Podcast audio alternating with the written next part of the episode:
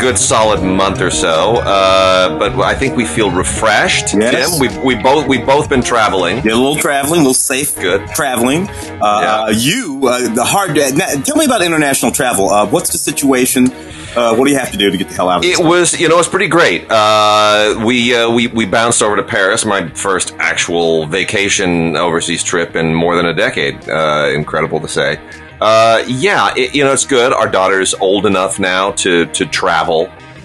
Uh, uh, still a lot of complaining, Mhm. but that's what you get with kids. But you know, she's uh, she's old enough to travel and to appreciate it, and so it's not long, no. long, six, seven hour. Yeah, plane- you know the long flights. Yeah. So so yeah, it was good. France um, largely opened up uh, middle of June. Uh, Eiffel Tower and the museums and everything was sort of back uh, back full.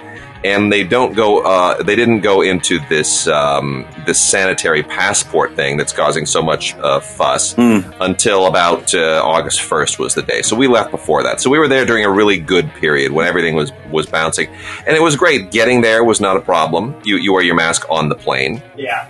Obviously, and uh, that is pretty rigidly enforced by some very, very scary uh, flight attendants. uh, they, they, man, I'll tell you this: this one lady, I do not want to mess with her.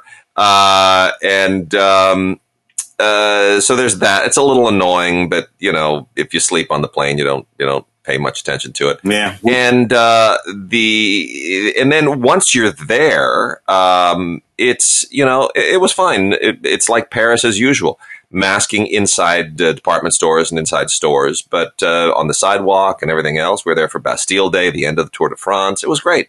It was great, and restaurants are hopping, and people are having dance parties. I mean, this was the great thing. We we wanted our daughter to sort of enjoy the boat ride on the on the uh, on the Seine, Mm. so we did one of those, which to me is usually one of those touristy things. Like the LA equivalent of that to me is getting on one of those dumb buses in Hollywood. Oh yeah. right? Okay. Okay. Those, yeah. those- that have no top on them. Like I, you would, I, you'd have to put a gun to my head to get me to do one of Mm. those things. However, with an eight-year-old in Paris, is like okay, we'll do one of these. yeah. So, but going by at, uh, on that particular day, there were there had to be like three, four, five thousand people on the banks of the Seine, right, uh, right opposite Notre Dame, having three different dance parties Wow. and it was amazing. There were there were like a bunch of kids at, at one. It was it was kind of a break dancing thing, and then right next to it was a salsa dancing thing, and then right next to that was kind of a more ballroom dancing thing. And you could tell it was an age progression, right? But they were all there at the same time, and it was clearly organized, and it was just a lot of people, and it was it was really good. It was nice. It was uh, it was Paris, you know. So coming back, we had to we had to transition through um, through Germany, so we had to do this remote COVID testing thing, which I recommend to anybody, by the way. Hmm. Um, you you get like the you know they, they you you buy it online they send it to you you bring the kit with you and then you log on you create an account you log on and then some person on the other other end will say okay hold this up to the camera hold this up to the camera and you swab your nose you stick it in the little hole and you know if the two lines show up you're good. If only one line shows up you're not or whatever. Maybe it's the inverse i forget. Hmm. and then you show that up to the camera and then they basically shoot a qr code over into your account and then you got that great QR code on your phone. And then when you get to the Lufthansa counter, you show them the QR code and they say, uh, yeah, we're not set up to read that yet. Do you have any paperwork printed out? and, and, and, and you go, I went through all that for you to ask me for paperwork. Where am I going to get a printer? I mean, seriously, I got a printer. I, I'm, I, I, I was just in an Airbnb where that, that, doesn't come with a printer. What do you expect? Seriously? Anyway, apart from that glitch, everything was fine. That's funny. That's funny. That's funny. Yeah. That's, but look, you, you you got in there, a nice little tight window. Um, uh, you, you- you got in, you, you enjoyed the uh, the opening up of Paris, got back. Me, I just went to see my mother in St. Louis. Uh, in, in in the state of Missouri, Hey, that's perfectly ridiculous. But you know, my mother, my, my, I just wanted to see my mom, so I was all good. Mostly hung out at her house. so Fantastic. That's it's home, man. There, there's there's a lot there's a lot to be said for that. Uh, Yeah. it- we did not. Let me just say that in the time that we were in Paris, I did not relax once. yeah, We were logging. We were walking between six and ten miles a day. oh man, A Well, day. A day. Considering And the it food was- in Paris, though, that's probably good. Yeah, because you know what? I did not lose a single ounce. I didn't. I didn't. Whatever I walked off, I, I made up in cream and cheese. So uh, there we go. That's how that's how it was. But it was uh, it was good, and um, you know there. And I told you this separately, but I'll say this for the listeners as well. Um, the there, there was something very, very revelatory in uh, going through that part of the Musée d'Orsay where all the impressionists, uh, the the impressionist wing, where you mm. have your Monet and your Manet and Renoir and Van Gogh and and Cezanne and all of them. They're you know they're all uh, they're all thrown together. You know, Toulouse-Lautrec, who couldn't stop painting portraits of, of prostitutes to save his life. They were uh, they're they're all there in one particular wing, and it's it's emotionally really overwhelming just to see it all one after another. All these great paintings that, that just you know you otherwise have only ever seen in books. Mm. But there's also the story of the Impressionists. Oh yeah, and the story of the Impressionists is nobody took them seriously. Yeah the the salon, the salon that was you know sort of the, that oversaw all of the exhibitions in Paris. If you mm. wanted to be a painter, you had to be exhibited in the salon. Well, they just ignored them and and wouldn't give them the time of day. And in the end, they all had to get together and exhibit their work on their own. They did it themselves. Mm. Yeah. And and and you know who remembers the work from the the other guys that were exhibiting at the salon? Well, not many. Well, look, look, the salon at that particular time, we're talking about the you know, near the turn of the last century is what we're talking. That's right. Um. Was was was still um, um, uh, mostly about classical representational painting. Uh, yeah. uh, things that look like what they were, what they were being painted, and, uh, and, and looking at these people who were painting with dots and smudges and and you know, yeah. and, and, and, all this kind of stuff. What are you people doing? You know, and uh, and and and that that this this term that we use now, impressionism, that didn't exist then. Of course, they weren't walking around True. calling themselves. It's it's it's our impression. No one was saying that then. That's no. That's that, that's a term of art that comes 25, 25 years later. Um, uh, but it is it, it is a sort of fascinating thing, though. Um, uh, that, that, when folks talk about, uh, for instance, like modern art, folks talk about modern art and, and how they hate modern art, can't stand modern art. Um, I, I, have to remind them, you know, mm-hmm. there was a moment in time when, when folks were looking at, uh, uh, that, that, that Morisot and, and Degas and all of that, and they hated it. they it's really true. hated it. So, you know, relax. Uh, your grandkids are going to love this crap. And, and, and, the thing that, that occurred to me there was what a great metaphor. It isn't even a metaphor. It's, it's an analogy. It's an, it's an analog. It's a predecessor even to, to what, what has happened before in the movie business. Mm. And, um, and to what probably needs to happen again, which is that, you know, every, right now everyone is kind of complaining all over again about streaming. I mean, the one thing we should mention is Scarlett Johansson suing Disney. Oh, yeah. Uh, which, which has gone south very hard. I mean, yeah. you would think that Disney would be a little more circumspect about, uh, uh, but then they turned right around and badmouthed her and said, "Oh, she has no sympathy for people during a pandemic, and she's so rich." It's like, well, you know, as, as a producer interviewed by the Hollywood Reporter said, "Look, that money is either going to the town or it's going to the studio."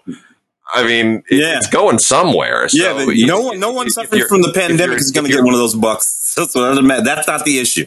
Yeah. No. So if you're, you know, if you're like, oh, she's so greedy, well, what do you say about the studio? Because yeah. if she doesn't get it, the studio is just going to get even more of it. I mean, it, it, somebody is going to get massively wealthy off of this. So there, there's, yeah, like you said, nobody who's who's unemployed during the pandemic is going to get that. So um, more lawsuits apparently are on the way. Mm. A lot of people are speculating that Emma Stone maybe next, uh, suing for uh, for what uh, you know she lost uh, off of the streaming debut of Cruella. But nonetheless, the point being that everyone is complaining now uh, about streaming and losing money and not be having creative freedom and you know that my movies aren't getting into theaters and they're not making these kinds of movies and this kind of movie now has to become a series and and you're you're putting yourself at the mercy basically of the salon. Mm. Right? It's it's the the current day Hollywood structure is the the the Salon de Paris of of uh, 130 40 years ago. Yeah. And and maybe everybody needs to kind of do that UA thing all over again. You know, that's how UA happened. Yeah, yeah. We'll was that Chaplin, Chaplin, and Pickford, Pickford and, and, and, Fairbanks and Griffith got together and said, um, you know, we're we're fed up with this.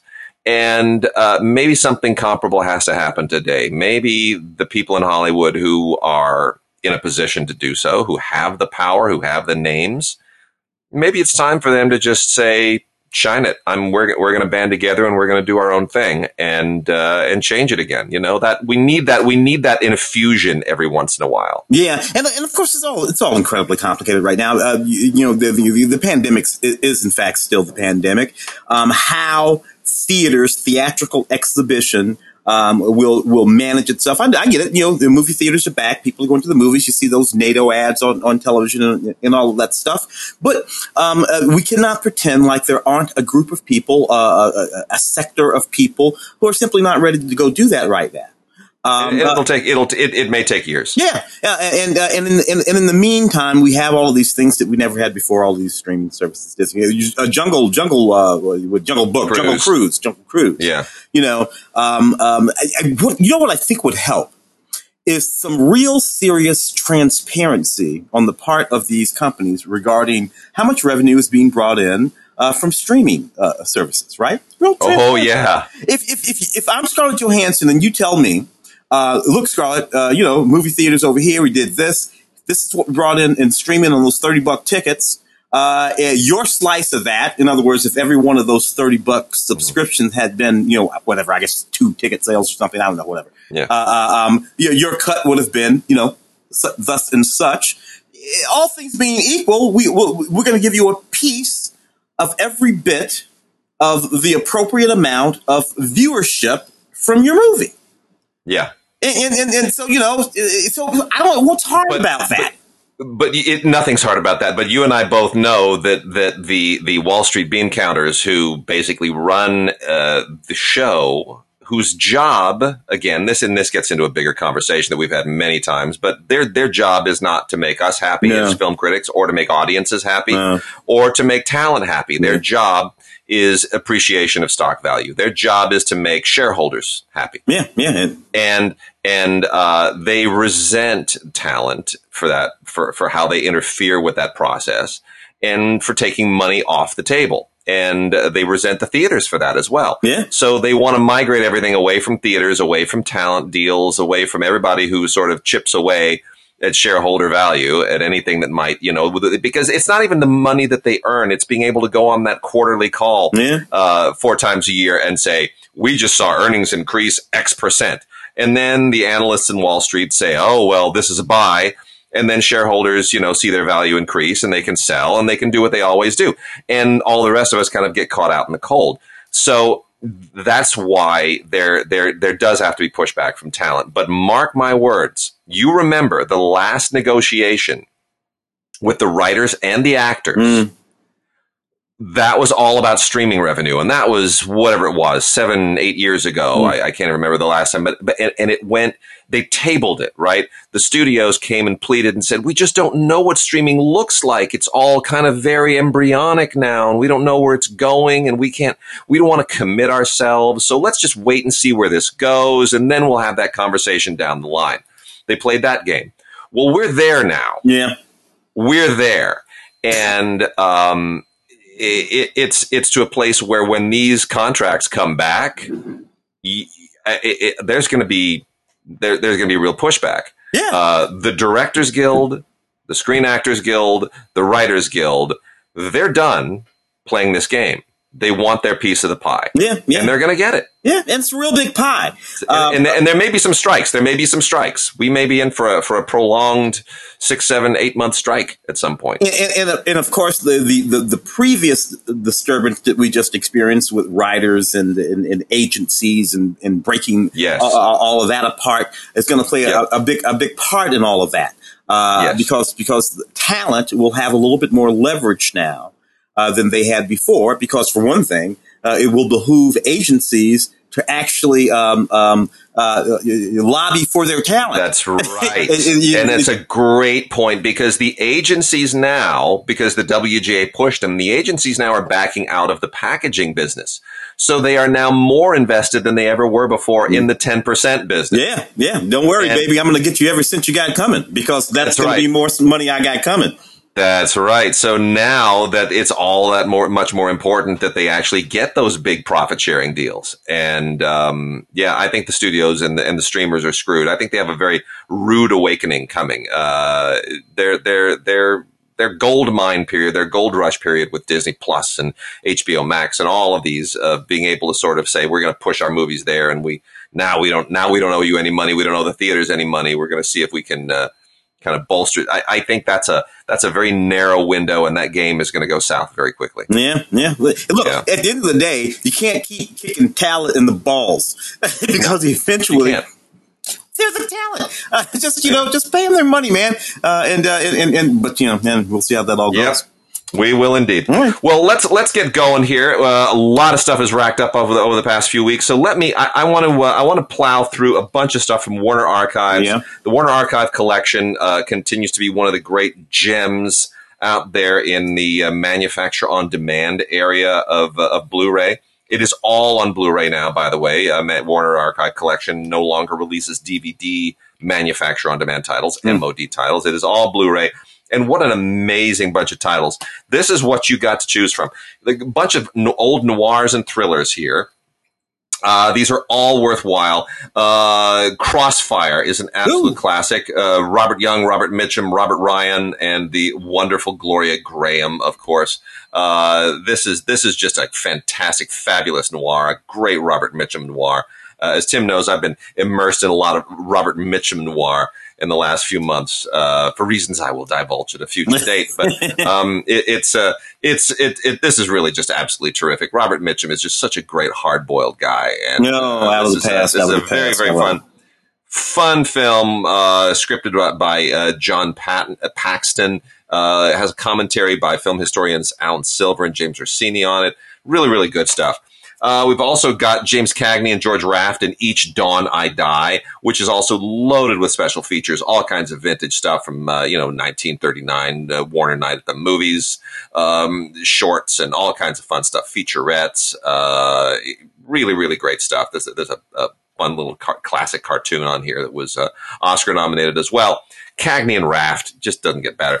Um, they Won't Believe Me with uh, Robert Young and Susan Hayward. Uh, Susan Hayward, I always forget what an, what an amazing, great femme fatale she was. Oh, man. Susan Hayward is just absolutely pitch perfect. Um, not not a lot by way of extras on here. This was uh, this was an RKO film originally. It came into the Warner Library. Uh, Bogart and Eleanor Parker. We always forget about Eleanor Parker. She's another one that kind of went away. Uh, yeah. In Chain Lightning. Uh, not not the sort of epic Bogart that we're often accustomed to, but still super super great. Um, this is a little bit more of a more of a drama than a than a noir. Uh, it's a you know a World War II and pilot uh, melodrama, but you know it's it's Bogart, so it kind of it kind of kind of lives in the uh, it lives in the in the noir realm a little bit. It's it's noir adjacent. I would say. uh, Lawrence Tierney and Anne Jeffreys in Step by Step, which oh, yeah. is sort of a kind of a kind of a minor uh, noir figure. This is also an RKO film. Uh, this has this really cool short on it, which is almost worth the pr- price of the uh, purchase alone. Um, and by the way, you know, uh, uh, Lawrence Tierney and Anne Jeffreys previously starred in Dillinger. This was a film that kind of reunited them together. it's basically an espionage film. you know, it, it's fine. It's fine. It's not brilliant, but it has this really really cool short on here, the uh, the transatlantic mystery, um, which is really pretty awesome. I I'd never seen it before, and then they have the great Piggy Bank Robbery as a as an animated short. And the last of the uh, the noir bunch is I Wouldn't Be in Your Shoes with Don Castle and Elyse Knox. Love these titles. I Wouldn't Be in Your Shoes. Uh, this is a minor noir, but a really, really, really good one.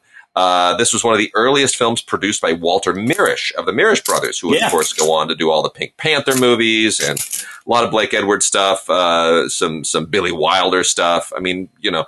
And by the way, Walter Mirisch, we should point out, is still alive. Oh yeah, ninety. He's like ninety-seven years old.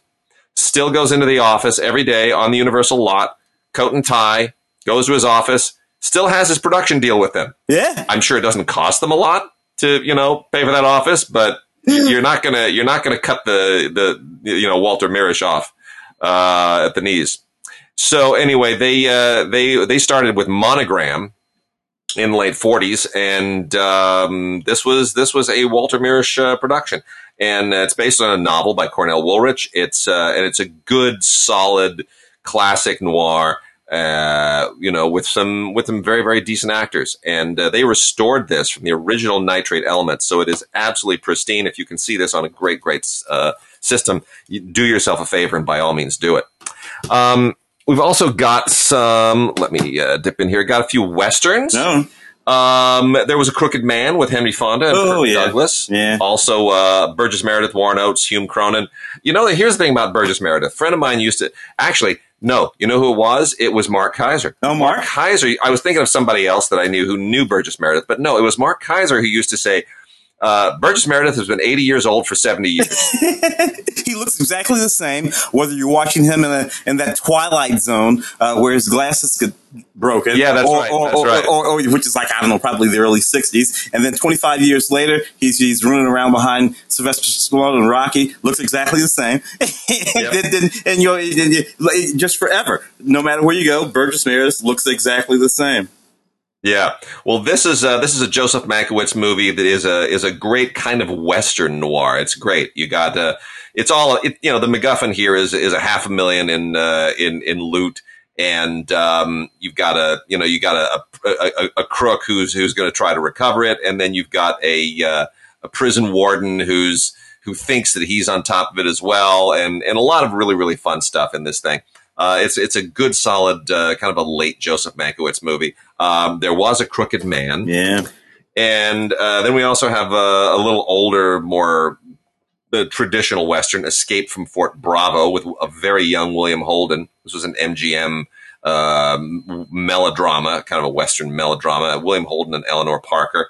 There's some good supporting performances here. Um, uh, Polly Bergen is is absolutely terrific, and then. Um, Guns for San Sebastian with Charles Bronson and Anthony Quinn is absolutely a whole load of fun.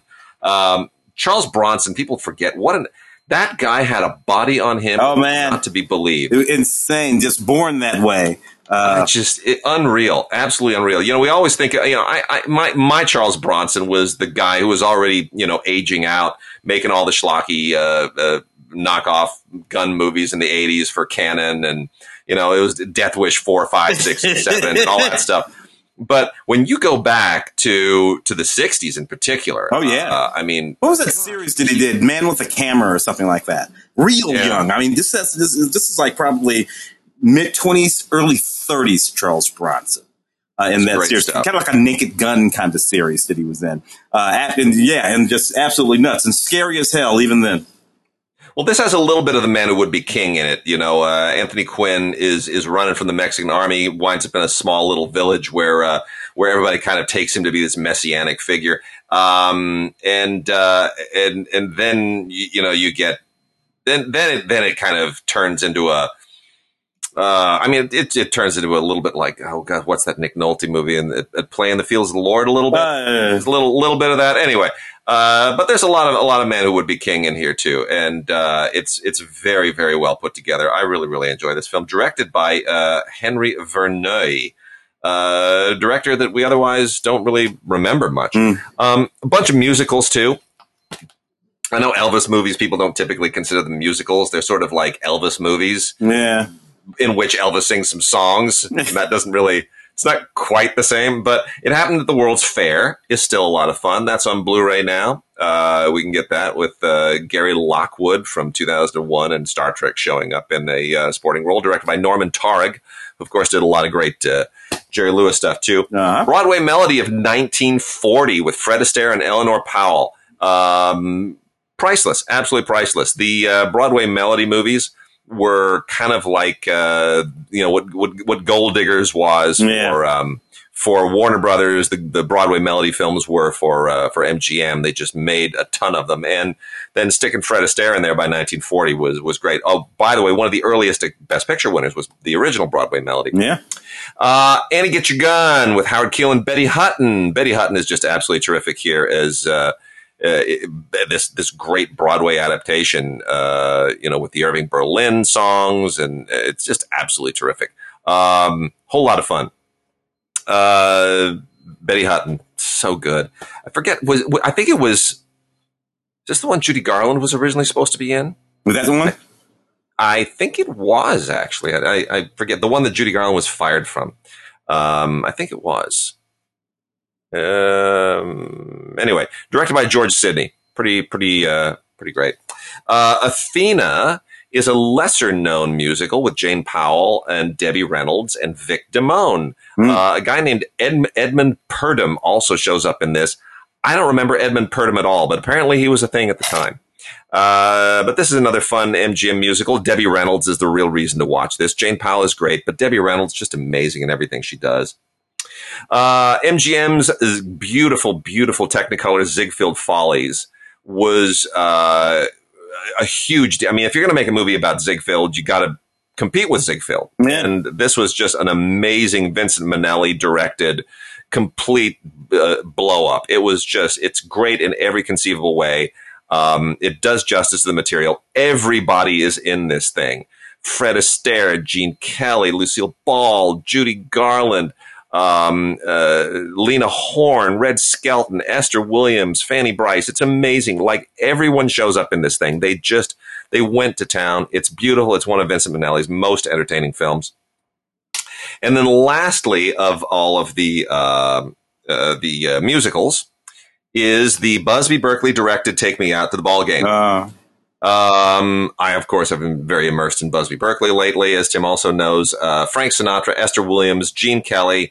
Um, really a, a, a fascinating film in the in the period because Gene Kelly and uh, Busby Berkeley did not exactly get along with each Mm. other, but they they did make uh, more than one movie together. Uh, the story of this one is quite interesting, and and uh, you don't really get it here because there's no commentary. But Stanley Donen and Gene Kelly um, wrote the story, and were of course very close friends. Would go on to direct uh, uh, Singing in the Rain together, and uh, Donen was sort of uh, Kelly's you know backup guy, his you know his mentor in many respects. Man, they hated Busby Berkeley. it, it, it just did not get along. Anyway, uh, another uh, classic one from the MGM period. Um, uh, you know, it's, Frank Sinatra's kind of forgotten a little bit in this one, but it's okay. It's okay. Take me out to the ball game. Uh, fun, fun film. Some more recent films from the Warner Archive collection that are worth mentioning really quickly is uh, Quick Change with Bill Murray. oh yeah. Right as the clown. Oh my God! One of, one of my favorite scenes of Randy Quaid before he went nuts. Uh, That's right. the most exquisite Geena Davis. Uh, yeah, yeah, that movie. It, it's great. Directed by Howard Franklin, who who previously did the the the Public Eye, Yeah. which my which my mother in law, by the way, was an extra in, but it has a very is is is like almost a featured extra. She there's a there's a huge close up of her as she kind of walks into you know, and then the camera pans over to Joe Pesci. She's and she's you know, I mean, I'll talk about it. On it's a whole anyway, thing. quick- it's a whole thing. Yeah. it's a thing. Quick change. Um, yeah, Howard Franklin. Why isn't that guy doing any movies uh, anymore? That's that's great. Uh, Drop Dead Gorgeous with uh, Kirstie Alley and Ellen Barkin and Kirsten Dunst and Denise Richards. What happened to this movie? oh man, I remember that movie. It's crazy. I remember that movie. yeah, that was it was a fun little comedy at the time, and they're all still around. They're all still with us, just not making movies. Yeah. Uh, rever- Kirstie Alley reverse- is skinny again. She's got, She- got skinny. She was skinny in that movie. Yeah, got fat. And Yeah. got skinny. Got fat again. Got skinny again. Yeah. Uh, and then we, of course, have uh, the Barbet Schroeder directed Reversal of Fortune, which Ah. won an Academy Award for Jeremy Irons as Klaus von Bülow. Um, the late Ron Silver, in absolutely magnificent here. Uh, it, it, and it's it's funny now, you know.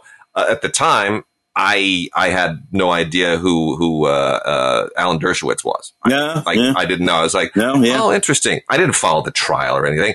Now, now that Dershowitz is is in front of our eyeballs twenty four seven, and thanks to you know the OJ trial and everything else, I mean, you know, Dershowitz is everywhere now, and Ron Silver isn't. And you watch this and you kind of go, "Gosh, I love Ron Silver, but he's not acting anything like, like Alan Dershowitz at all. all. Based on the true story, you know, whether did did or didn't uh, Yeah. Von Bülow kill his um, wife, uh, Yeah. the, the heiress or wh- whatever she was. Yeah. Yeah, yeah, yeah. Interesting. You can never make a movie about that today. No, No, you could. that would not be a, that would not be a feature film wherein somebody might get nominated for an Academy Award. That would be a Showtime. Yeah. That'd be a Showtime At movie. best, at best, yeah. If not, if not just a straight up Jerry Springer episode, but whatever. there we go. Uh, Christian Slater in Pump Up the Volume, which became kind of a cult movie at the time. You know that pi- this pirate radio concept. Um, you know, in the age of streaming and podcasts, doesn't really mean anything anymore, does it? No, yeah, yeah. But you're right. For for a moment there, it was like this little happening thing. Yeah, yeah. it was. That's uh, well, that that's out on uh, on MOD as well, and I am elated to say, Tim, Drunken Master Two on Blu-ray. I cannot, I cannot celebrate this enough. Here's the thing: Drunken Master Two, the Jackie Chan, uh, the sequel to his original 1970s era Drunken Master. Um, it came, you know, 16, 17 years after the fact, but early It's 90s or something like that. early 90s. Yeah. It's early 90s. It's an amazing film. I mean, it is epic. It is fun. Jackie sings the theme song, which is hilarious. Um, the music's great. Everything is great, but it's mostly famous because Jackie went to one of his predecessors, Lau Leung, who was sort of the great Hong Kong movie star of the Shaw Brothers period with a great choreographer. I mean, Lau Leung is just, you know, and his brothers re- changed the, the landscape of martial arts films in Hong Kong. And Jackie put himself and Lau Leung in the same movie. And they, they had conflicts because their entire philosophy of action filmmaking was not the same. Now, Mm. Lau Kar directed the film and Jackie had been directing. And so they, they had some creative clashes. But boy, what the, those clashes resulted in is some amazing fight stuff. It's just incredible. Um, this is one of the best Jackie Chan films. It's one you, you absolutely, absolutely have to see. It's finally on Blu-ray. The ending sometimes uh, ticks a lot, uh, uh, some people off. You know, the ending is a little bit not PC, but it's a gag. It's a dumb Hong Kong, you know, comedy gag, and there's a lot of those. Don't think about that. Focus on the film. It's on Blu-ray. It is absolutely beautiful. Warner did right by that. Yeah. And then the uh, the last few here, I'm uh, just roll through real quickly. Madame Curie with Greer Garson and Walter Pidgeon. We've had a few Marie Curie movies Yeah. in recent uh, last couple of years. This is still the original and the best. This one haunts me to this day. I think it's a wonderful, wonderful tribute of a, to an amazing uh, historical figure. Uh, Lana Turner and MGM's Green Dolphin Street. Terrific melodrama. Really, really good. Um, uh, Cary Grant and Myrna Loy with a supporting turn by Mel- Melvin Douglas and Mr. Blandings builds his dream house. This has shown up in a bunch of uh, Cary Grant box sets on DVD, now out exclusively as a standalone on Blu-ray. Mm. Uh, they're slowly putting out all the Thin Man films on Blu-ray. The first Thin Man previously released. Now we have another Thin Man with uh, William Powell and Myrna Loy. Another Thin Powell. Man. William Powell was still bumming around Beverly Hills when I first got here in the early 90s. Really? Yeah, you'd, I'd, you'd- I'd see him every now and again. Uh, Oh, yeah, that's great. It, was, it was great. Love William Powell. What a he lived to be like a- 95 or something, though. So, you know. It's Yeah. just so, one of the we don't have actors anymore that are so gifted with just spitting out dialogue. Yeah. Yeah. Just blam, just let it let it flip. Just that's a, that's a 30s and 40s thing. Technically, in, in, in all those movies, uh, Powell, uh, all those, uh, he was playing a cop. He was a cop, a detective. Uh, but if you didn't know he was a cop, you'd never know he was a cop. You know, it, but it, that, know. it was, it was so, so so so funny. Uh, Bette Davis and Errol Flynn in the Private Lives of Elizabeth and Essex, a uh, Queen Elizabeth I uh, period film that uh, still resonates. Uh, Bette Davis playing a lot older than she was at the time, Yeah. but you know Davis and Errol Flynn, come on. Uh, Frank Sinatra and Debbie Reynolds hold it down with Celeste Holm in uh, The Tender Trap. For some reason, David Wayne also shows up in here because his last name is Wayne. David Wayne, I look, I, I, love David Wayne, but I'm sorry, he's just not a very good actor. Uh, nonetheless, The Tender Trap, nice, uh, nice classic CinemaScope uh, Technicolor uh, uh, MGM movie. Doctor X. Yeah, that, Uh, those, those those sort of mid fifties movies, uh, they still have this look to this this this this this this this richness. I love it. Uh, and it really comes. It really, I comes through it. in Blu-ray, They- much more than it did. You know, certainly Oh, when yeah. you watch them on TV. The- these movies don't look on, on Blu-ray. They don't look anything like they look as you've been watching them broadcast on television on any of the you know the places where they pop up. They don't look anything like that. Um, uh, the- uh, these movies are rich No. and lustrous and uh, and really just beautiful, beautiful films. Yep, they are. They're, I, I just love the look. I love it. Um, a nice Michael Curtiz directed uh, first national thriller, Doctor X. Uh, you know, um, kind of again, not the greatest film from the Michael Curtiz uh, body of work, but this has been beautifully restored uh, by the UCLA Film Archives. Has a whole bunch of great extras on it. Uh, and uh, it also has a separately filmed black and white version. Um, really, really uh, a, a, nice collection of materials on this one, uh, Doctor X. Um, uh, Errol Flynn shows up again in Objective Burma, just basically a kind of a standard World War II programmer, but that's fine. You know, uh, that, that, that, mm. we needed some of those at the time, holding down the war effort. Uh, the Yearling, yeah. which my wife absolutely despises, Gregory Peck and Jane Wyman. It's, you well, know, it's saccharine, it's sappy, it's like the original Bambi. What are you going to do? Uh, I, I, I, wouldn't show that. I wouldn't show. I wouldn't show that. I wouldn't show that to my kid. I wouldn't show it to my kid. I, no you gotta wait until somebody's oh, no about way. fifteen and emotion, and emotion, and emotional. You can't. You can't be showing that to little kids. Freak no, the hell out. No. Like Bambi. Why the hell would you show Bambi? no, I don't know. Kill a mom. We, we, have, we have not shown my daughter. We have not shown my daughter Bambi. And look, uh, my daughter does definitely. She's very aware of the fact after having watched all of the various princess movies a thousand times uh, there are no moms in these movies. Yeah. The moms all die. Yeah. All die. And in the case of Frozen, uh, both parents die. Yeah. So, um, then we got Bob Hope and Lana Turner in Bachelor in Paradise. I don't know who thought that it was a great idea to pair Bob Hope with Lana Turner, but Bob, Bob Hope thought it. That's who thought it. That's right. Uh, it's a fun pairing. It really, really is. Uh, it was. It's. It. You know. It, it's. It's a later uh, Bob Hope movie, but I'll tell you, it's great because Hal Kanter, the great Hal Kanter uh, co-wrote the script, and what a what an amazing comedy writer he was. Uh, Agnes Moorehead is is lovely in a supporting turn here too. Um, uh, and I'll tell you my Hal Kanter story here in a second before we move on. And then real quickly, last two: uh, Boris Karloff in Isle of the Dead. It's just you know it's it's a it's a ridiculous uh, spooky film that you know made for RKO in about 18 seconds. Uh, this is a you know an early 40s thing. It doesn't really warrant uh, much discussion, but it's got Boris Karloff, so there it is. And then lastly, uh, I mention this only because some people are fond of this. I am not. I think this is an absolutely terrible film. But um, The Bermuda Depths was a live action film that was an attempt by uh, Arthur Rankin and Jules Bass, who, of course, did all of our little animated holiday specials and and whatnot. Uh, you know, they should they need to stick with Santa Claus is coming to town and Frosty the Snowman and all that stuff because when they when they tried to do live action, it just did not work. Um, but you know, nonetheless, you got to give them credit for sort of wanting to stretch a little bit. It's not a good film, uh, but you know, it's got an audio commentary on it, uh, and there it is, the mm. Bermuda Depths kind of terrible. Um, so my real quickly, my Hal Kanter story. Yeah. Um, I went to a years and years and years ago. Uh, there was a, uh, a, a, a, comedy writers. Well, it was generally a writers thing that they had at the Loews Hotel in Santa Monica. I can't remember if it was Writers Guild sponsored or not, but it was writer, like writers on writing. It was a nice little sort of convention and a lot of good panels. And um, there was a comedy panel that had Hal Kanter on it, and it also had Norm Macdonald on it.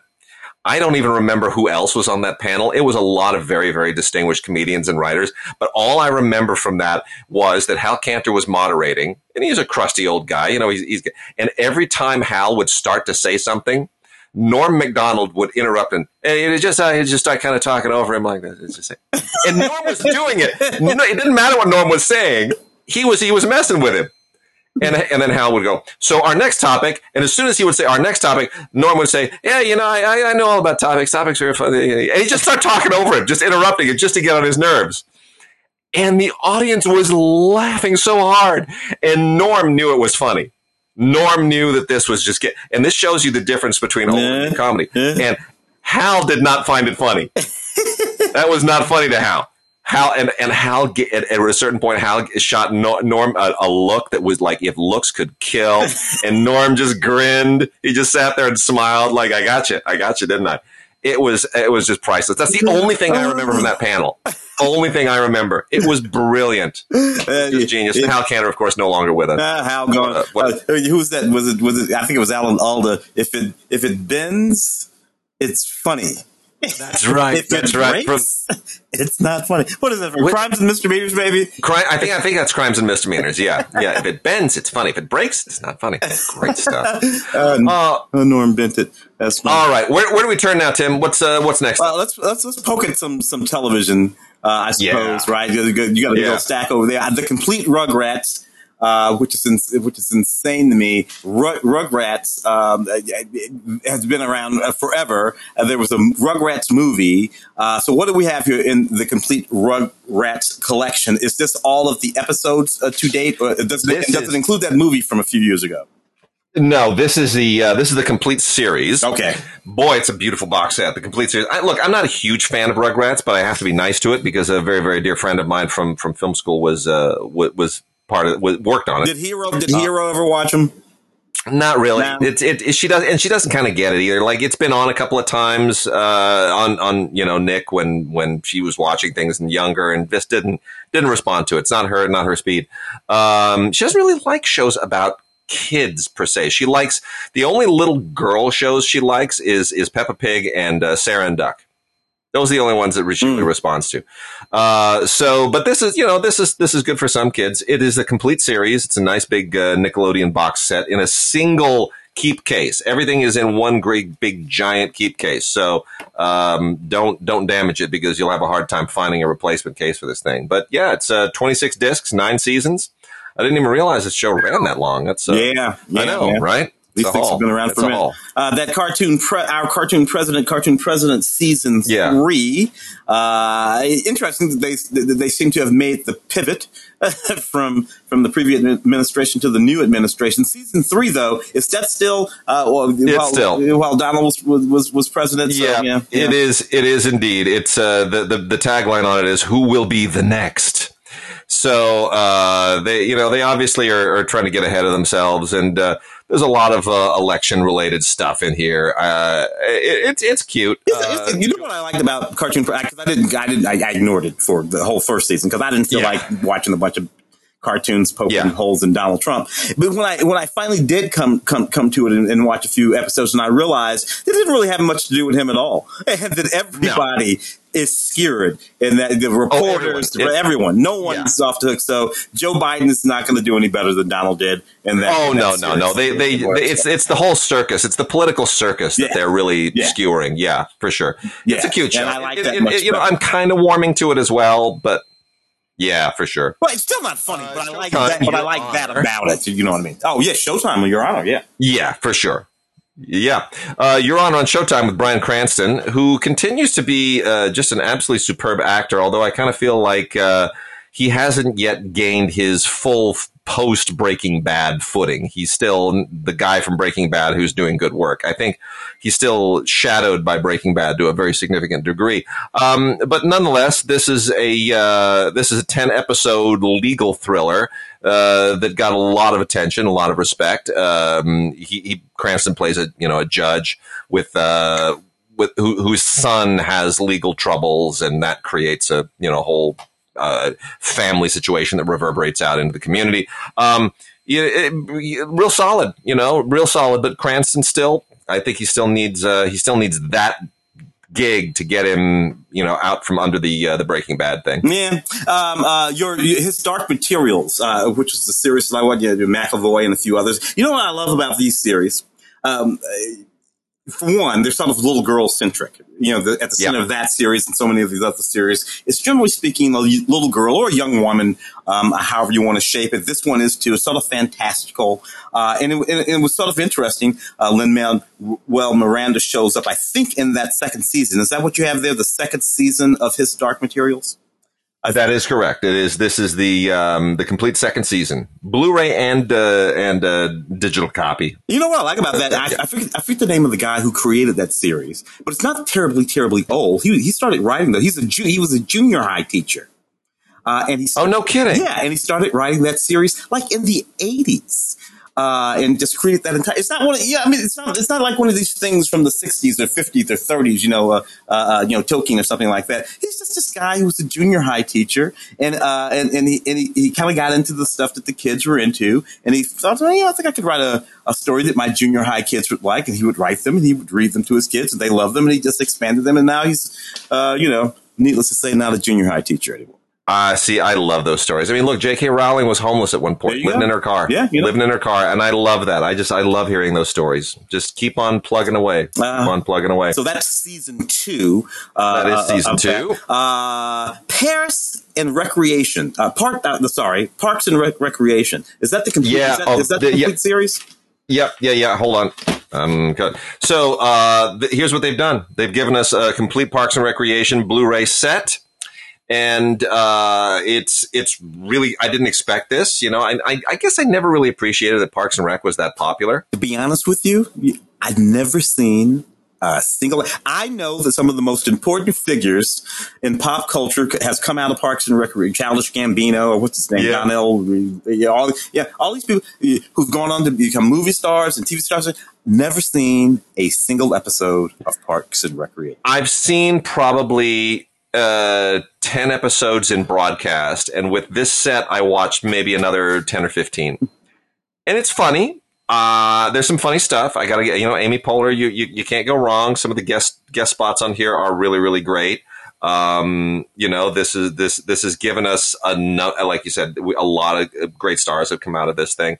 Um, uh, but it still has that quasi documentary thing that started with The Office. Uh, where they kind of kind of play to the camera a little bit. There- it's still that that whole stylistic signature is still very very much a part of it. Now Chris Pratt came out of here, so you know we got to give him that. Yeah. He's a huge movie star now with Guardians of the Galaxy and Jurassic World, but um, it, it still it still has that, and I I just don't. You know, I, I I don't know that uh, I like it that. I, I, I, But anyway. I, for the same reason, I was never particularly fond of either one of the Office. As I say, the Yeah. offices. Um, um, it's that thing, and I don't know what it is. Larry Sanders show did it, of course. Um, you know the Larry Sanders show. Uh, um, uh, Yeah. uh, no, Curb Your Enthusiasm. Curb Your Enthusiasm. That's the one. That's right. Which you know, um, and and also uh, American Family, American American Family. uh, yeah, yeah, yeah. No, the yeah. one with the Arrested Development. Modern Family, sorry, Modern, Modern family. Family. Modern Family. Modern Family. Yeah, yeah. Modern Family. So they all kind of do that. But anyway, seven seasons. It's a nice. It's a really really nice set, and uh, you know if you if you love the show, go for it. But you gotta you gotta like that particular approach. Well, you know, have to say. it threw some people at us. The Walking Dead season ten. So, uh, The Walking Dead complete 10th season is not the final season. The final season starts this month in August. It's going to be coming up soon. Mm. So, uh, so we're, we're nearing the end now. And, um, that's, that's, that's Well, basically, that's basically it. the dead have been walking for quite a while now, and Yeah. and, and they walk in various different shows on various in various different cities. I think the other one's set Yeah. in Los Angeles, uh, if I, if I'm not mistaken. There might even be a third one. So it's not like The Walking Dead will ever actually stop walking. Um, and, and, and, and, and, to be honest with you, I got to tell you, that's another one where I tapped out after about season five. It, it, it only it can only work in a certain sort of way uh, these series, these Walking Dead series, and and you know they were interesting for a moment, but you know zombies did not stick with me as long as I don't know, say vampires. Vampires hung around a little bit longer for me. I got tired. never of been my thing. Yeah, I got tired of zombies. Yeah, it's never quite been my thing. What is um, what is um uh uh, uh Hercu- the Herculoids uh the complete series? Oh my gosh, dude, the Herculoids. Hold on, hold on. Let me, is that uh, what I think it is? Because I, 'cause I used to love, if I'm not mistaken, the Herculoids. it- it- that is exactly what you think it is, and and that's part of the Warner Archive as well, which we touched on earlier. But it's TV, so we put it aside here. The Herculoids was the uh, the Hanna Barbera series, Okay. that kind of sort of that sort of He Manish um, Stone Age thing with it's like a like a kind of a fantasy He Manish uh, superhero team. It had that little blob thing. It had that uh, like Triceratops that would shoot uh, shoot things out of its horn. It was. It, you remember that? I, I love that series. It, it was uh, it, this is mid '60s stuff we're talking about, right? Uh, I think- animation. Think, animation. we're.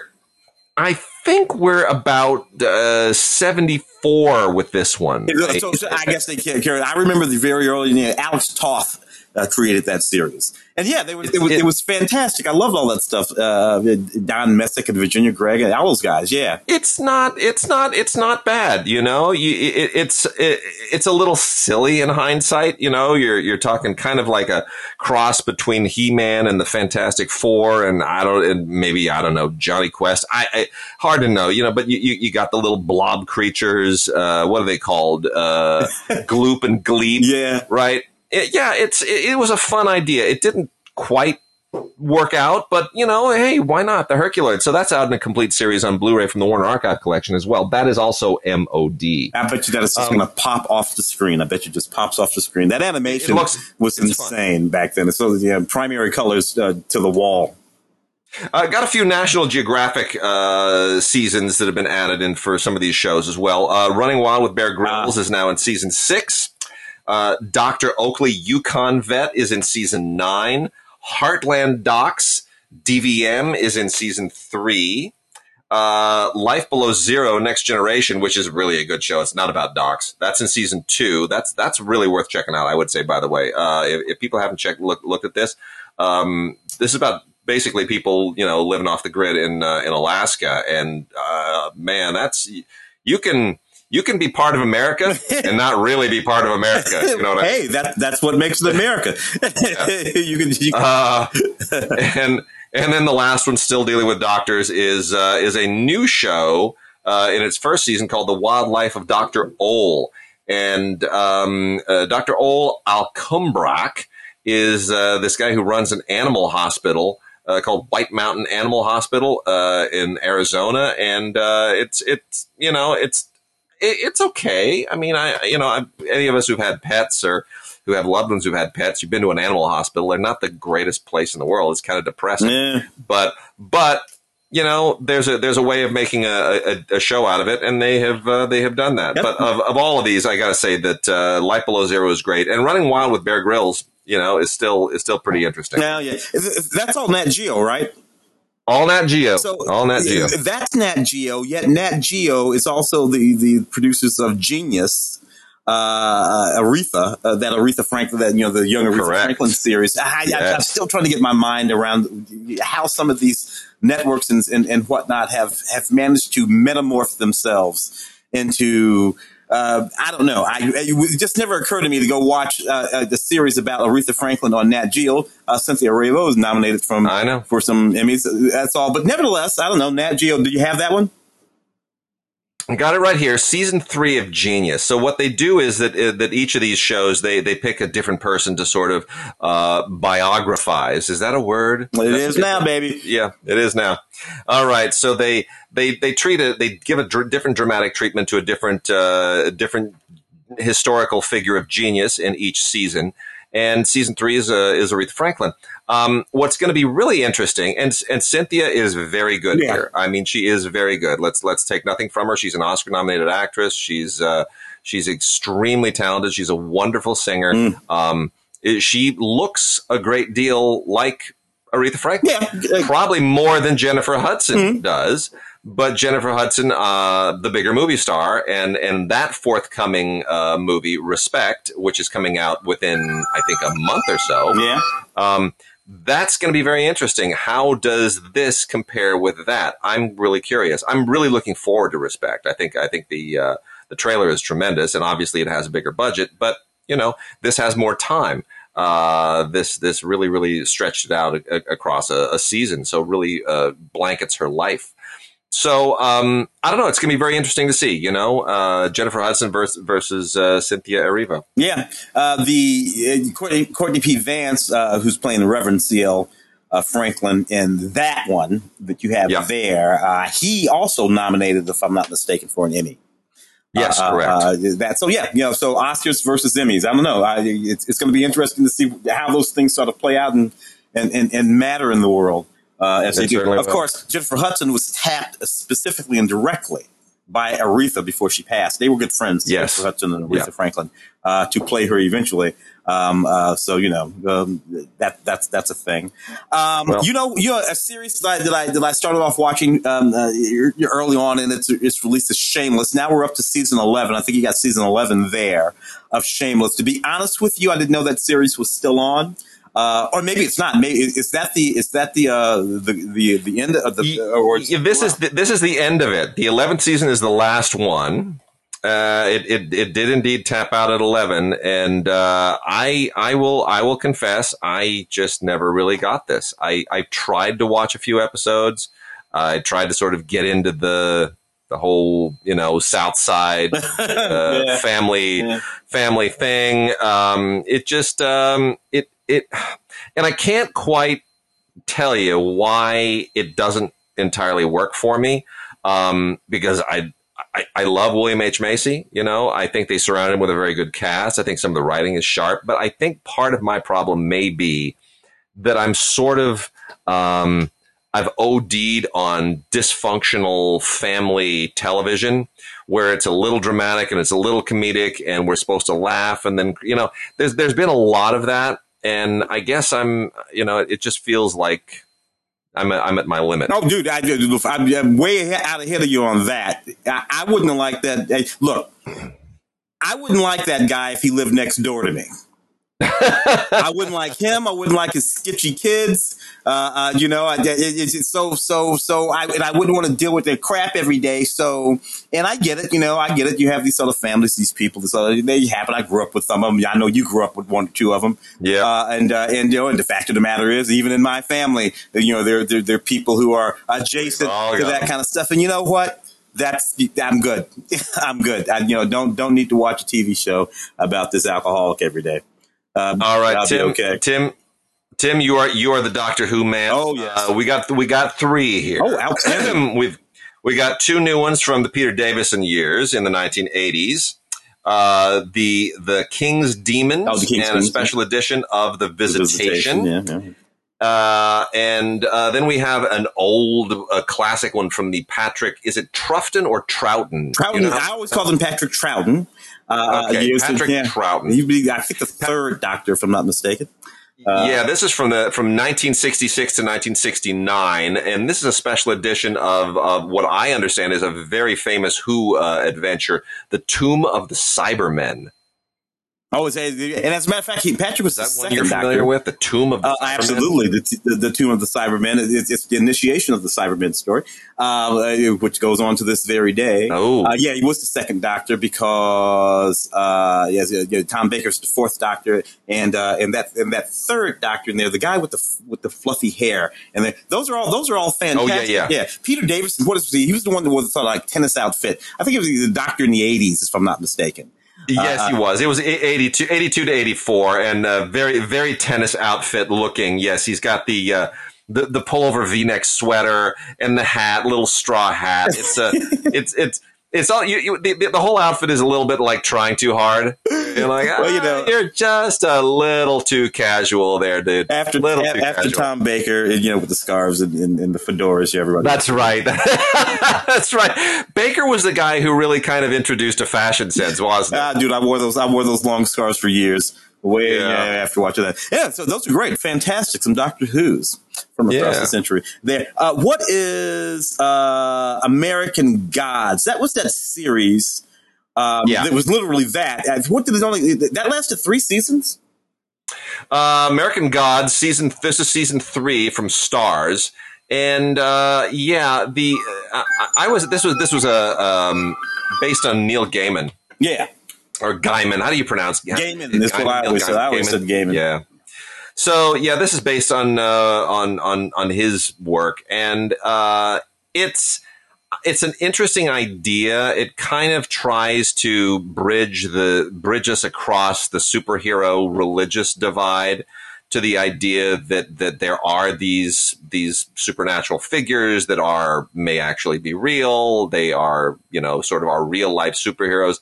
I kind of it, it's sort of a, a jump, you know. It's a little bit of a science fiction conceit, but it sort it sort of works. Um, the uh, they they they introduce new characters in season three, uh, and it, it it's it's a it still feels like it's trying to find its footing, and I'm not sure this show ever gets its footing. I'm not sure there's there, there is a season four. Mm. Uh, dude, did this thing get canceled? Do you know? I don't know. I don't know if they got canceled or not. I, yeah. I don't even. Yeah. Well, anyway, I mean, some good, good, good performances here. I think a lot of these characters, uh, the, the the the actors that we're less familiar with, will will uh, obviously go on and have uh, more substantial careers. Um, but uh, you know, I don't. Uh, I, I, you know, I'm, I'm very familiar with Norse mythology. I was very much into it as a kid. You know, I was into all the mythologies. I learned Egyptian and Norse and Greco-Roman and all that stuff. And Mm. certainly studied up a little bit on some some other Middle Eastern mythologies, and uh, I, I kind of understand where Gaiman is coming from, what he's trying to do, but it, it just it also feels a little tiny bit. Um, oh, I don't know, simplified in some sense. It's it's fine. It's fine. All right. Uh, Tim, did, did you ever watch The Critic? Oh yeah, I love the Uh, critic. The little the little squiggle squiggle vision. Do- Very clever. Does it does it does it reflect what we've gone through for far too long a period of our lives? I mean, I think Jon Lovitz. I think Jon Lovitz doing the voice of the critic absolutely captures a certain kind of critic that we know. Yeah, yeah, absolutely. The um, uh, the, who, who, was- who was who was that? Who was that guy that worked at um Entertainment Today when we were there thirty years ago? Sam Sam Frank. Sam, Sam Frank. Sam Frank. Yeah, and his brother too, who's actually who's actually wandered around this town pretending to be me. Um, Yeah, uh, I remember which that. was just bizarre, considering he was a small Jewish man and I was a small black man, and and, and I'm like, you know, we're, we're both we're both kind of Jewish, but Frank, I, forget what his brother's name was. I, I don't know what his what his brother's name. yeah, I can't remember either. But how he could actually get into movies, pretending to be me, was always fascinating. I never ratted him out. I let him you go knock yourself out with it, right? If you if you can if you can get past the folks, do it. Well, Uh, they're the critic. It, it, it definitely, definitely, there is a there is a, a, dash of Sam Frank in here, and uh, and uh, and a lot, you know, a little bit of Ebert and, and a few things. Yeah, Oh, a little bit of me too. I'm not even gonna uh, gonna gonna pretend. Yeah. but you know, it's a fun series. It's a fun little series there. It was. It was short lived, but it was it was a fun series. That's out from Mill Creek.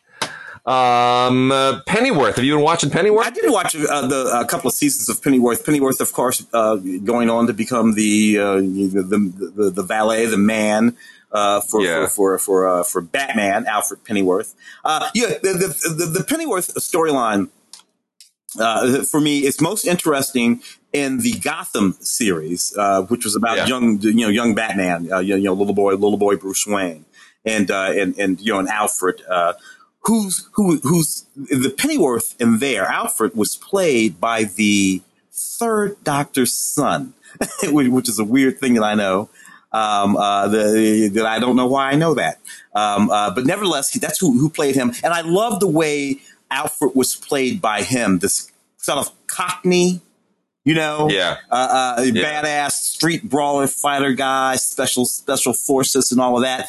That's kind of the backstory for this Pennyworth guy, uh, who's Yeah. even younger. The dates don't make any sense. If, if, you know, No, they Al- don't. yeah, They never have. Alfred would have to be 150 years old um, um, Yeah. at this point, but whatever. You know, at least they kind of got the nature of the guy um, a, a little bit more interesting. Yeah, I, I think it's a very interesting thing to suggest that before Alfred was Batman's butler, he was basically Steed from the Avengers. Yeah, yeah. That's that's kind of sort of what this is trying to trying to do. Uh, I, I thought the premise was ridiculous, uh, but you know, by season two here, and this is what we have is this the complete second season on Blu-ray of Pennyworth.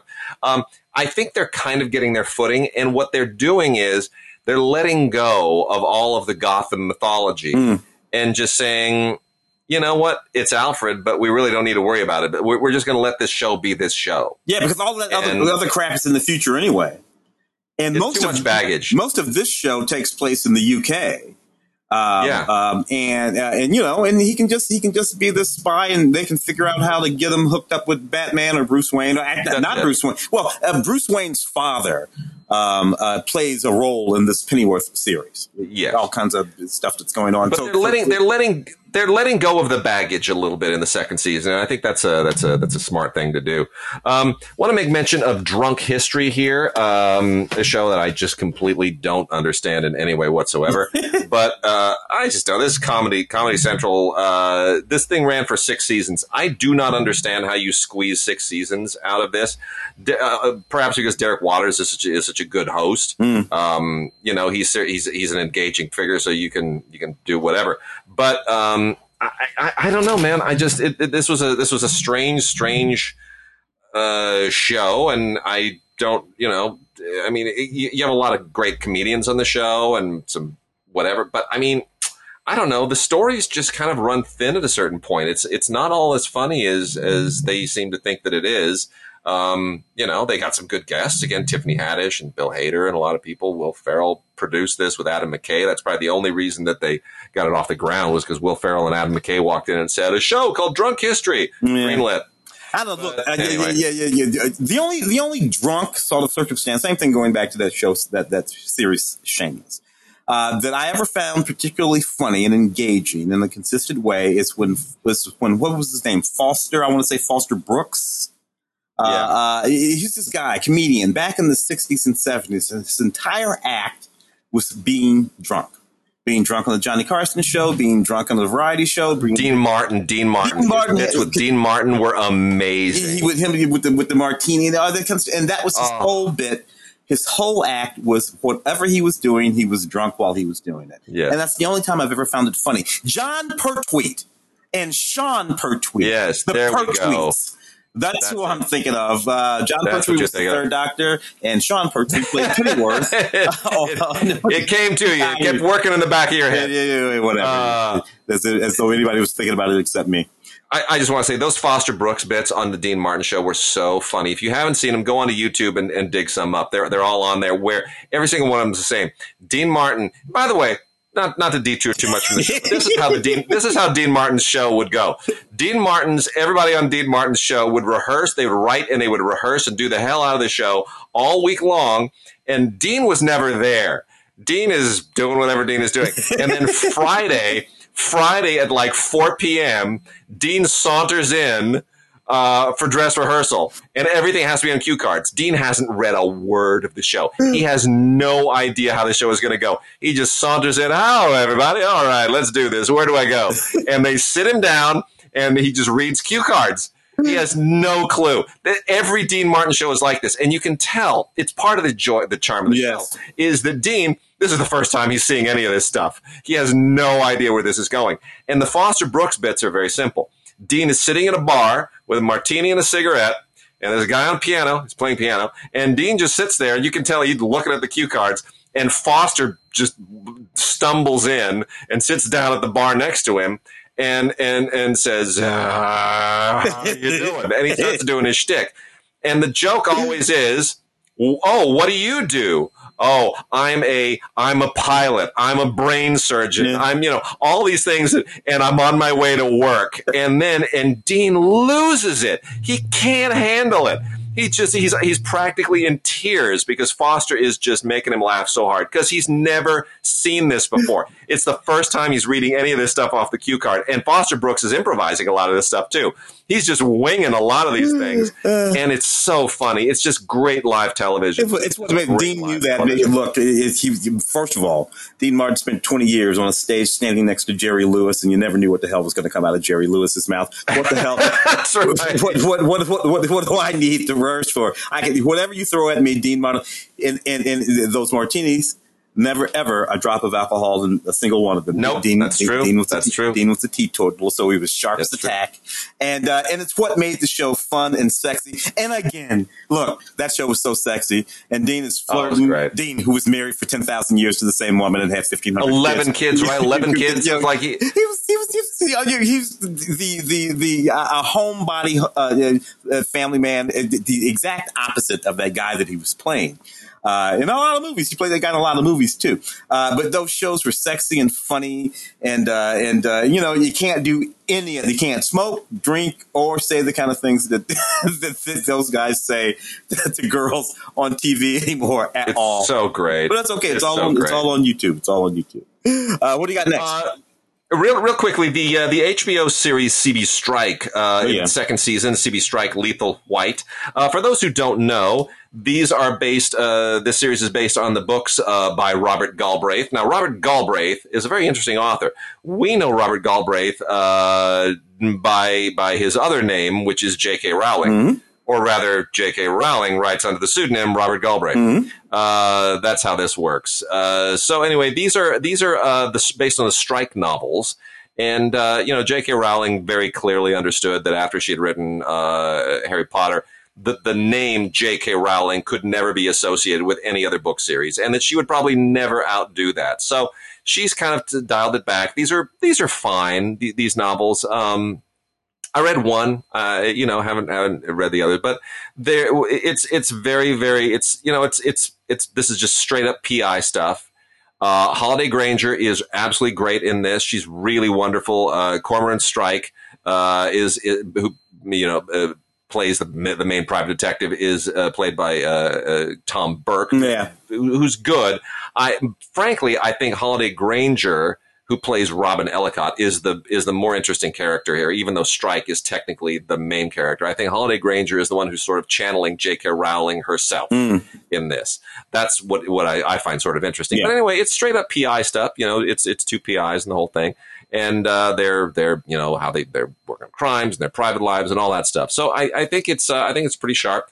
Um, they don't try to overdo it. It's only four episodes in the second season. Uh, it's worth checking out if you haven't seen it before. the, the books, perfectly serviceable, all that, perfectly serviceable stuff. Hey, and, you know, nothing magical. Nobody's flying. It's just crime. Uh, and she wanted to write as a grown up. It is, it is a little weird to me that like, like back in the day, uh, you know, Agatha Christie did that once or twice. So she'd write under a different name, but no one knew that she was writing under that other name for, for, for years and years and years, decades. Now, uh, you look at it based on the novels of J.K. Rowling writing as Robert Gal, Gal you know, and I get it. You put him out to let him, you let him have a moment in, in, in the air, and then you, then you say, "Oh, it's me, it's me." I Yeah. actually, Yeah. uh, but you liked it before you knew it was me, so now you can't That's hate right. it. You know, and I'm like, That's okay, right. okay, okay, you know, but that's, that's, that's whatever. Uh, we got season one of Gangs of London, Yeah. uh, which which is an AMC series.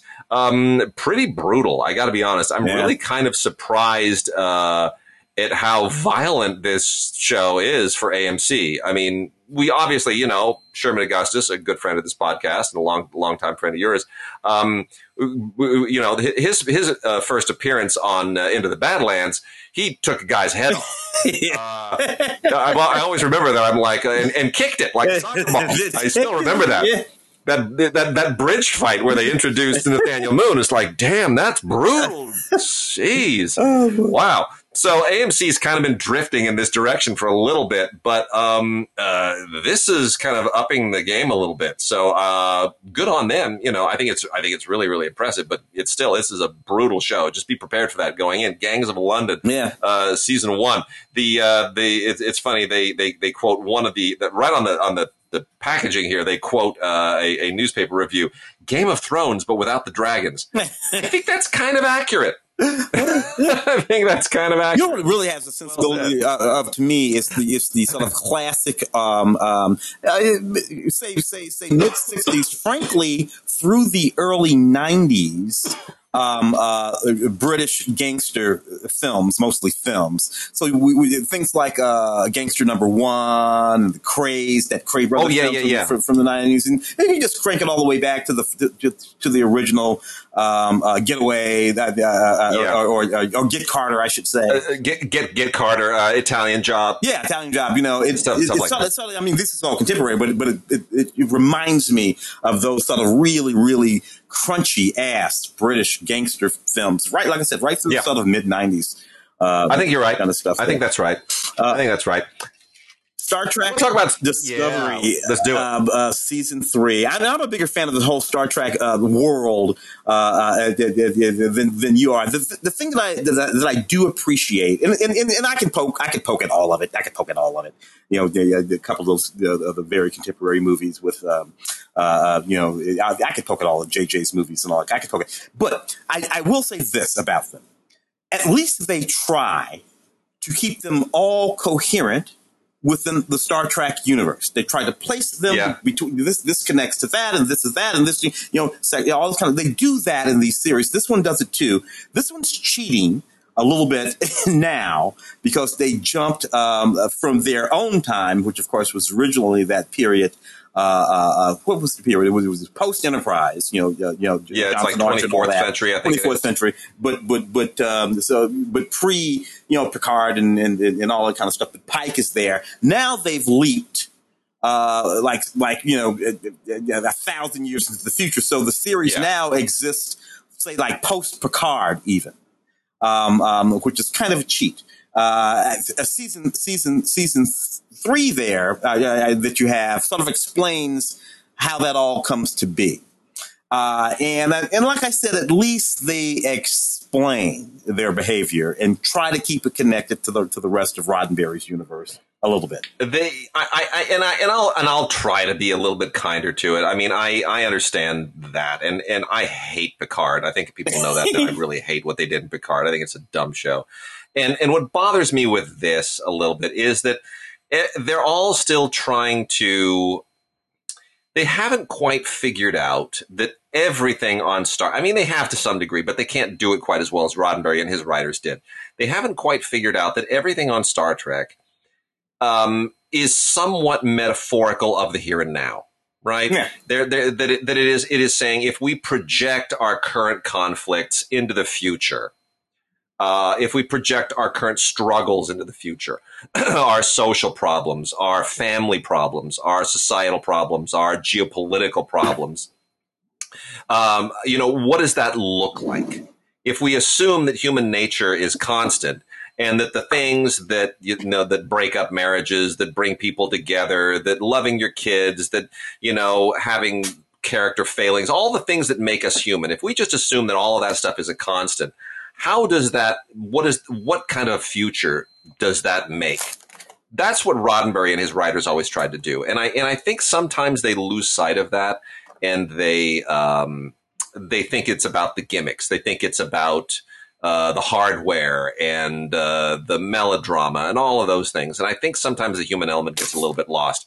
Pushing it a thousand years into the future, it kind of, you know, you're right. It's a cheat, and and it takes you sort of away from the human element on some level. I mean, I am never gonna.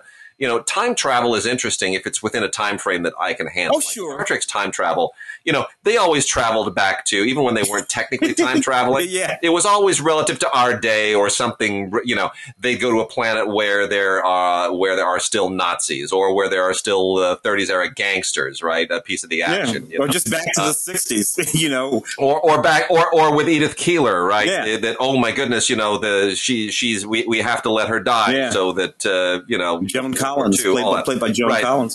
Yeah. Uh, So- yeah, exactly. Yeah. Look, the other thing that that the original Star Trek series, well, all of the all of the Roddenberry, you know, actually produced series would often do is speak to the future by simply by not speaking to the future.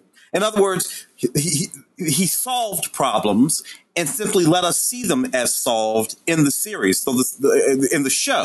Although, though, though he didn't solve the problem on the show. So, so uh, uh, Nichelle Nichols sitting there, uh, uh, and, you, you know, being being being the the, the, the communications officer, and, and and Sulu sitting there, all being all Chinese and black, being the he solved those problems by simply putting them there.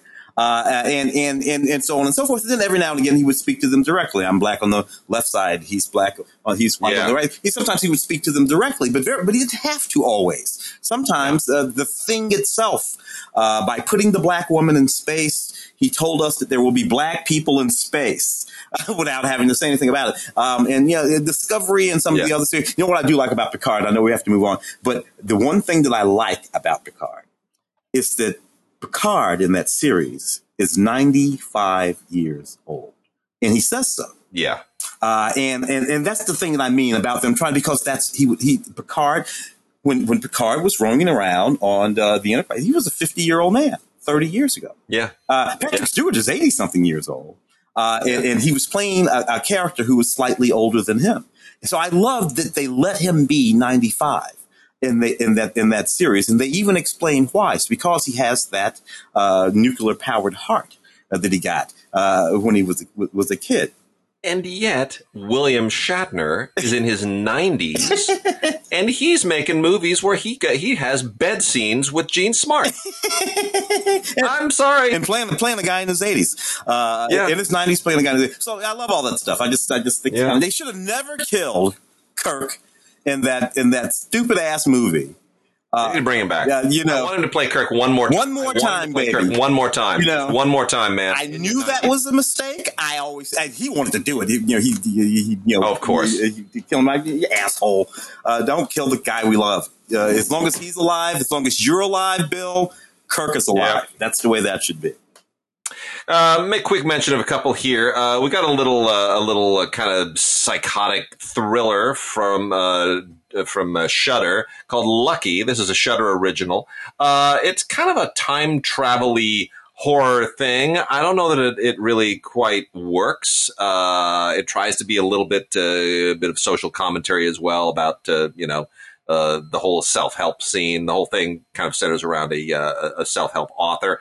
Um, but uh, and, and you know it's a it's a little bit spooky. She's she's being she's being stalked by somebody that nobody else appears to be able to see. Uh, but but the uh, I don't know it doesn't it doesn't really work. But the scares are good. That's the thing. Mm. The scares are, are smart. So it's a it's a conceit that kind of it doesn't really work on a logical sense, but viscerally they're able to make it work. Um, and then we've got uh, the the Ultraman Ultra Oh. Galaxy series, which I I lost track of Ultraman at a certain point. But anyway, this is Ultraman Ultra Galaxy, which has a couple of movies on it and the original series. I'm going to tell you something. You know what sets this apart from other Ultraman series, Tim? Yeah. Nothing. It's the same. It's absolutely the same. Nothing. It's it's all. It's like it's like Power Rangers. It's it. They can they can have a million of these. They're all exactly the same. They're uh. exactly the same. So anyway, uh, that is uh, that's out there now from Mill Creek, the Ultraman Ultra Galaxy uh, movie combo and series boxed set on Blu-ray. Check it out. But it's not it's not anything different. Yeah. It's the same thing over and over. Oh boy, oh boy, oh boy, oh boy. what is what is Um, what is defending Jacob with, with Chris Evans? Yeah, defending Jacob. So I, I, I had missed this. Uh, Chris Evans and Michelle Dockery, the wonderful Michelle Dockery from uh, Downton Abbey, who's desperately trying to, to make a career of herself not in period costume. Yeah. Uh, Chris Evans trying to make a career for himself, not in tights.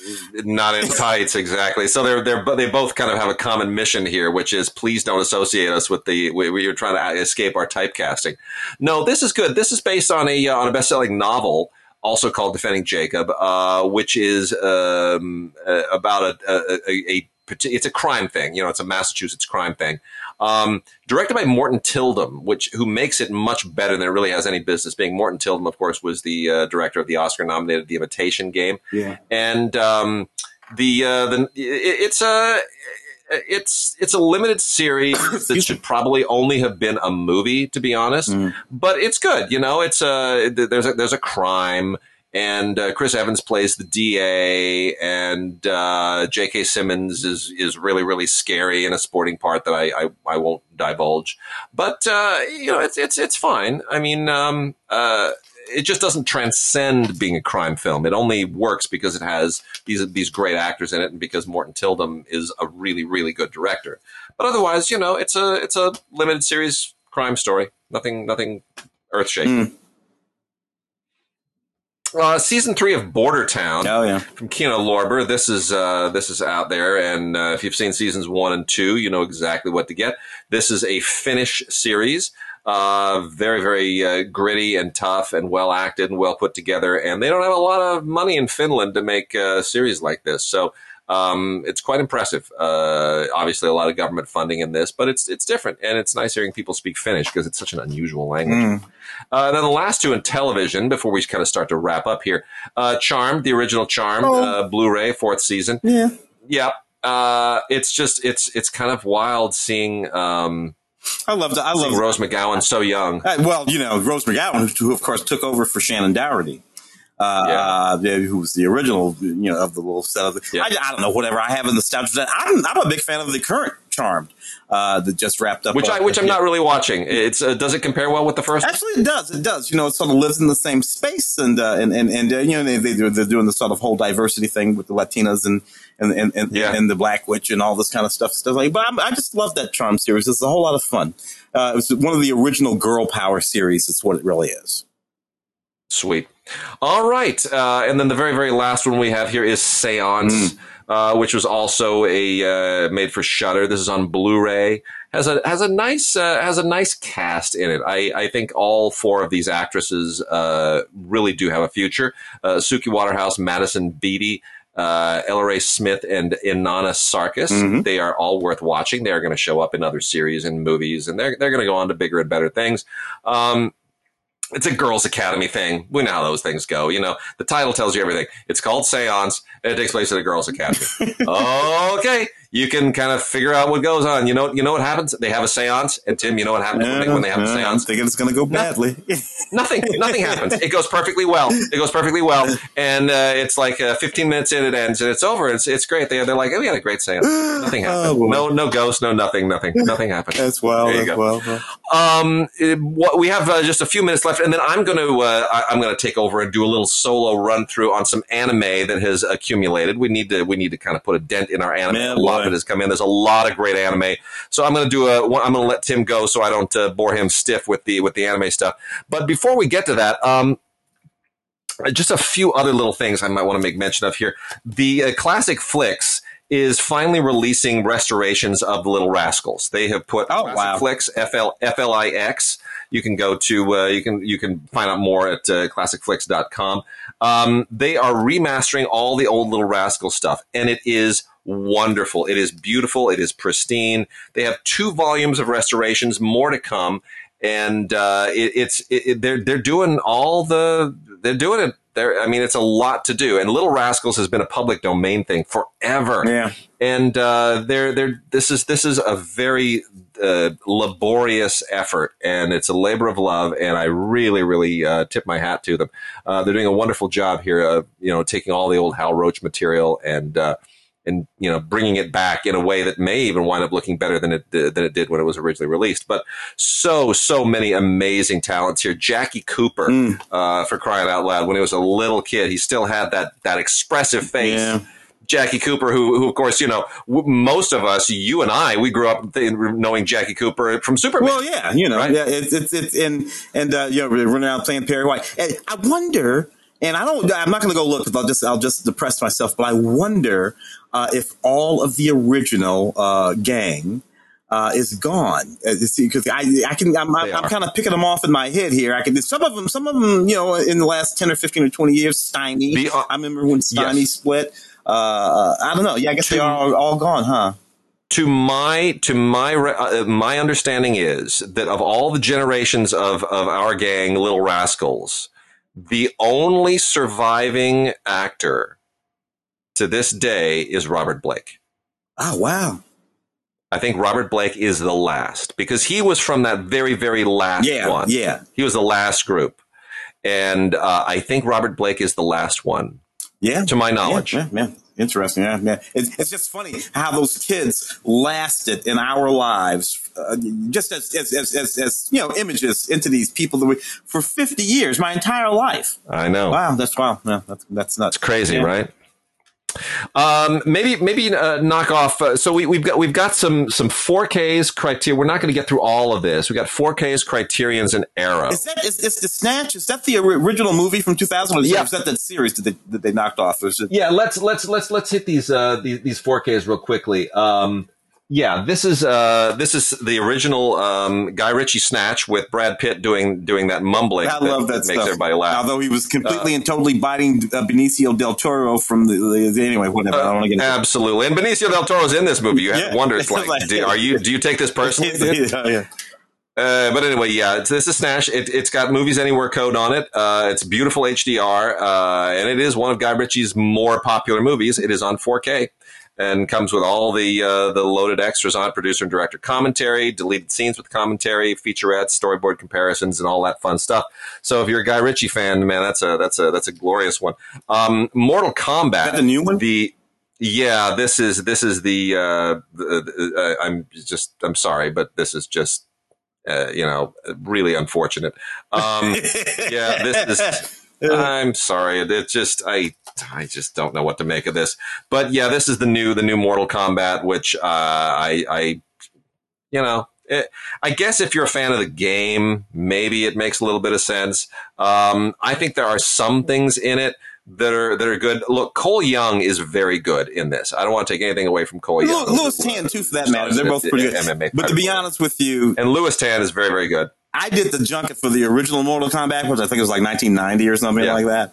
Uh, Yeah. And yeah, Yeah. I didn't- that that movie had its issues and sort of veered away from the game. This one tries to be obviously the special effects and all that stuff in this one are huge, uh, uh, comparatively speaking. Uh, came out in April, if, if I'm not mistaken, of um, Yep. of 20.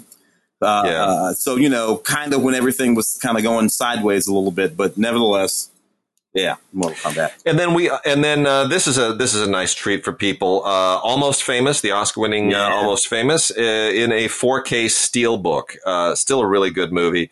Uh, Cameron, one of Cameron Crowe's best. I think. I still think. Uh, yeah, I mean, you know. Uh, Jerry Maguire is awfully good too. Yeah. But uh, anyway, this is a great movie. Uh, Billy Crudup is, is just terrific in this. Uh, you know, I- it, you can't take anything away from this film. Made It Kate, really, made really Kate, uh, made, Kate Hudson. made Kate Hudson, the movie star. It's it is and it is it is basically his autobiography. This is how he kind of you know came to be Cameron Crowe.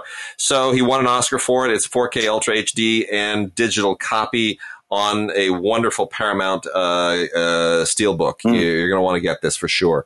Um, a couple of box sets. What just in a couple of minutes that we have left. A really, wanna- really wacky combo there. Eddie Murphy and Christopher Walken.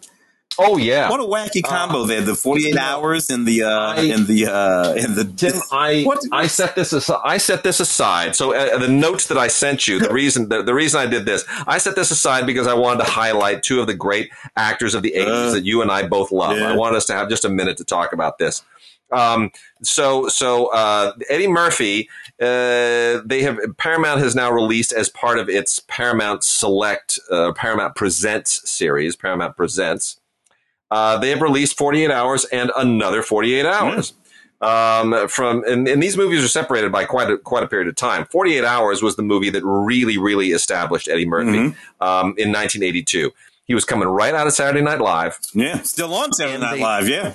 and he's still on Saturday Night Live. And and the question is, do you put him in a comedy? And they didn't. Walter Hill put him in an action movie, an action buddy movie. We hadn't now. Now I want to I want to remind everybody that before there were the Lethal Weapon movies, before there were all of these other action buddy Mhm. movies, there were no action buddy movies. No.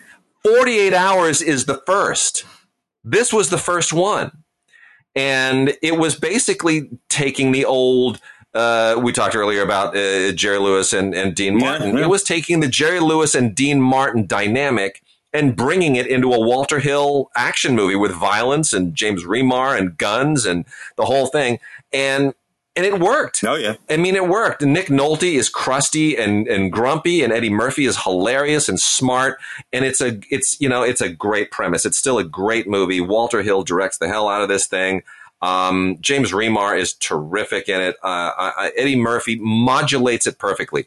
Eddie Murphy's career would not have been the same without this movie Oh, wow. because Yeah. he plays he plays the drama and he plays the comedy and he plays them both beautifully. Yeah. He knows how to modulate. Yeah. It's it's brilliant. Yeah, yeah. His energy level is fantastic. Uh, uh, uh, Nick Nolte is really great in that movie too. Uh, Roger Spottiswoode, uh, uh, one of the writers. Uh, uh, Yes, uh, that's of, right. Of, uh, of, of, of, of 48 hours. Another 48 hours. Fantastic. Yeah. Now another 48 hours in 1990. How do you feel about that? Uh, you know, look, uh, uh, yeah, yeah, yeah, doing it again is doing it again. I remember seeing the movie in 1990. Uh, and, and actually enjoying it on the day. Haven't literally haven't seen another 48 hours since. 48 hours I've seen 150 times. Uh, Yeah. uh, so, you know, I don't, perhaps that says something about it. Yeah, I agree. Uh, uh, Christopher Walken, I uh, want to make mention of the collector's edition of Dead Zone from Shout Factory. Uh, David Cronenberg directed Dead Zone, in which uh, uh, um, Martin Sheen plays a guy who wants to be president. Little did we know that on uh, on television he would eventually become president. Yeah, different kind of president, Uh, but nevertheless, yeah. But it's so weird and funny watching it, knowing that in hindsight. It's so weird. In any case, The Dead Zone has also become a television series, but nothing like the original uh, adaptation of Stephen King's book by uh, Cronenberg. I think this is an amazing movie. I think it really is one of Cronenberg's best. Um, I think it's one of the best adaptations of Stephen King. I think it's just a perfect uh, m- mix of, of people, and Christopher Walken should have at least been Oscar nominated for this. yeah, great cast. But let me now take us then quickly to more recent Christopher Walken. Christopher Walken in Percy versus Goliath. Tim, I don't know if you saw this. I covered this on Film Week. Yeah. It's out only on DVD, not on Blu-ray. Uh, but this is kind of an amazing story.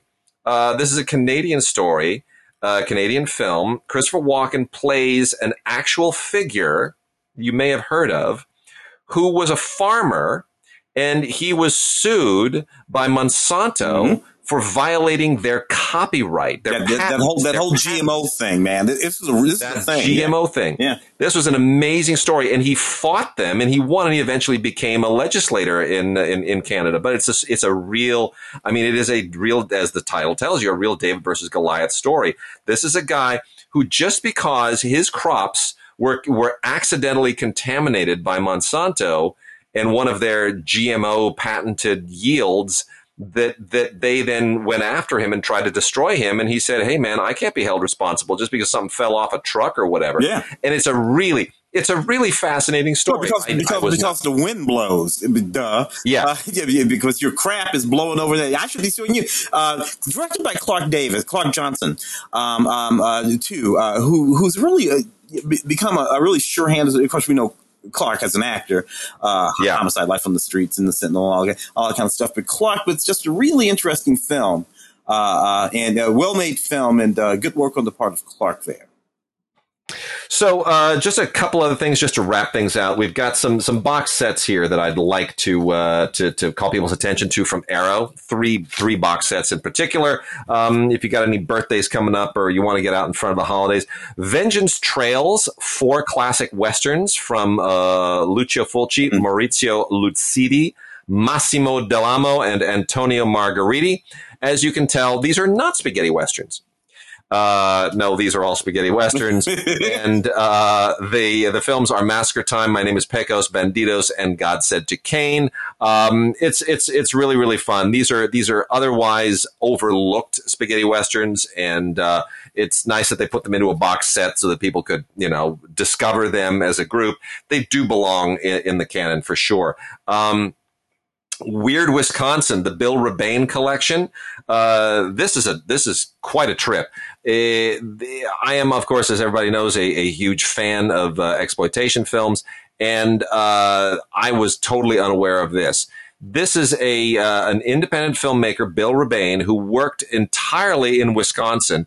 And uh, you know, he kind of was a minor actor at one point in, in Hollywood, and he sort he sort of parlayed his his his Hollywood work into becoming this like exploitation underground low budget maven in Wisconsin. And uh, it, it's quite quite amazing. This is a uh, this is a collection of all of the films that he made in Wisconsin. These these low budget you know genre things, and they're they're crappy. Uh, but they're fascinating because it, it's a Wisconsin film industry. It's the only one that ever existed. And they compile all this into this really interesting box set with tons of new interviews, a 60 page collector's booklet, um, some, some rare short films, even outtakes and whatnot. They've done an amazing archival job of putting together all of this stuff. And it is a, it is a, it is a totally and completely fascinating, um, look at, at, at, this moment. Six films and then a, a documentary about, you know, Bill Rebane. Really, really worth checking out. Uh, I, I, I do highly, highly recommend it. Uh, it's, it's utterly fascinating. You want to do that, Sergio? Oh, Okay. yeah. All right. Well, we got time. all those, okay. those giallos, man. Because you know, I like Sergio. There was a um, there's there's a there's a documentary uh, uh, from him called Sergio Martino, the, the the the genesis of giallo or something like that. It, it came out Yeah. it came out about ten years ago, and he's just really great because he's sort of a historian too. He's you know he made a whole lot of wonderful, including the ones Yeah. in that collection there, films. But he's really sort of like a historian of the whole thing there. Well, Sergio, Sergio Martino was obviously a, a Giallo uh, filmmaker, but again, yes, a Giallo uh, scholar as well. And uh, this is a this is a collection, uh, the Sergio Martino collection, which includes uh, the films "The Suspicious Death of a Minor," "Your Vice is a Locked Room," and "Only I Have the Key," Wow. and "The Case of the Scorpion's Tail." Yeah. The Case of the Scorpion's Tail is kind of the one he's, he's most Yeah. famous for, I think, probably. Um, has a, that has a commentary on it by uh, Ernesto Gast- Gastaldi. Uh, moderated by a filmmaker named Federico Caddeo. Uh, that is that is an Italian commentary. That's an Italian language commentary. Just warning you, you're gonna you're gonna read it in subtitles. It's a little bit weird. It's the first time I've ever done that. I had a commentary that I had to read while while watching the film, but um, it, it's very very interesting. Case of the Scorpion's Tail is a very underrated uh, uh, uh, movie. Um, and uh, there's also an interview on here with Sergio Martino and you know a bunch of other really great extras. The the I gotta say I don't think Your Vice is a locked key and only I have the key is a uh, is a locked room and only I have the key is a very good movie. But I love that title. Yeah, it's killer title. Yeah. Uh, it's a killer title. Um, and the suspicious death of a minor is also very very good. That has an audio commentary by Troy Howarth who uh, who wrote the the book, literally the book about 50 years of uh, Italian giallo films, which is very very good. That does not have subtitles. And uh, and then there is also uh, an interview with Sergio Martino on that one as well. So yeah, Sergio Martino, really interesting figure um, in in that particular uh, genre and uh, in Italian cinema in general. And three films on the Sergio Martino collection from Arrow. Sweet. All right, with that, Tim, I'm going to let you go, and then I'm going to dovetail into some uh, some uh, anime here. Uh, I don't know if you've seen lately, but their anime is even showing up on. I've been watching the Olympics, and uh, there there's like anime television commercials now. Oh, it's fantastic! Plugging fast food, plugging fast food. it's ridiculous. I'm watching. I'm like, this is a fast food commercial done with anime. I don't understand. I don't need to see my French fries in anime. What the hell are you doing? yeah, so it tells you anime's gone mainstream. It's gone mainstream. It absolutely has. My my little my little niece uh, uh, um, uh, uh, Cameron, who, who, who, of course you've you've met, graduated from Washington University in St. Louis, and, and design. Uh, she got a job right away. And what is she designing? The, mostly mostly book covers, but in a sort of anime style for these books that are. It's just absolutely fantastic. Uh, so there it is. Great. There it is. Yeah. Good on her. That's that's fantastic. All right. All right. To the audience, I say I'll see you next. I'll see you next time we record. I'll let Wade finish up what he's got to do here. And we are now going to wrap the show out with a little bit of anime coverage. We haven't talked about anime in quite some time, and a lot of it uh, has come out. Anime comes out on a regular basis, but uh, streaming leaves anime a little bit out in the cold. Although Netflix, paying attention to certain anime properties, has done a very good job in raising the profile of some of these uh, some of these uh, these shows and these properties. And uh, people now seek them out in other forms and some of the earlier versions. And uh, so Netflix has done a service there, but um, most of it still kind of tends to fall between the cracks. First one that really is worth mentioning is really interesting. This is the first 3D CG animated feature film from Studio Ghibli. It's called Earwig and the Witch. Uh, this is directed by Goro Miyazaki, not Hayao, but Goro and um, it's it's interesting. It's the first of two uh, franchises that we have here that are kind of based on a on a certain Anglophile sensibility in anime, which a lot of people who follow anime they they understand that there's a certain Anglophile or a Europhile sensibility that shows up. A lot of stories take place in France and England and Germany, and and uh, you know not all anime is mecha, not all anime is uh, necessarily Japanese centric and Japanese culture. Uh, so uh, Earwig and the Witch is basically a girl centered Harry Potter story. Uh, the, uh, the centers around a girl, a young English girl growing up in an orphanage, and uh, doesn't really know that that she comes from magical lineage. That her mom was a witch, and um, then she is taken in by this couple and adopted, and sort of learns about her legacy and her lineage, and um, and uh, her destiny is manifest in the process. Uh, this is part of the Studio Ghibli and um, uh, deal with uh, with uh, shout or GKIDS.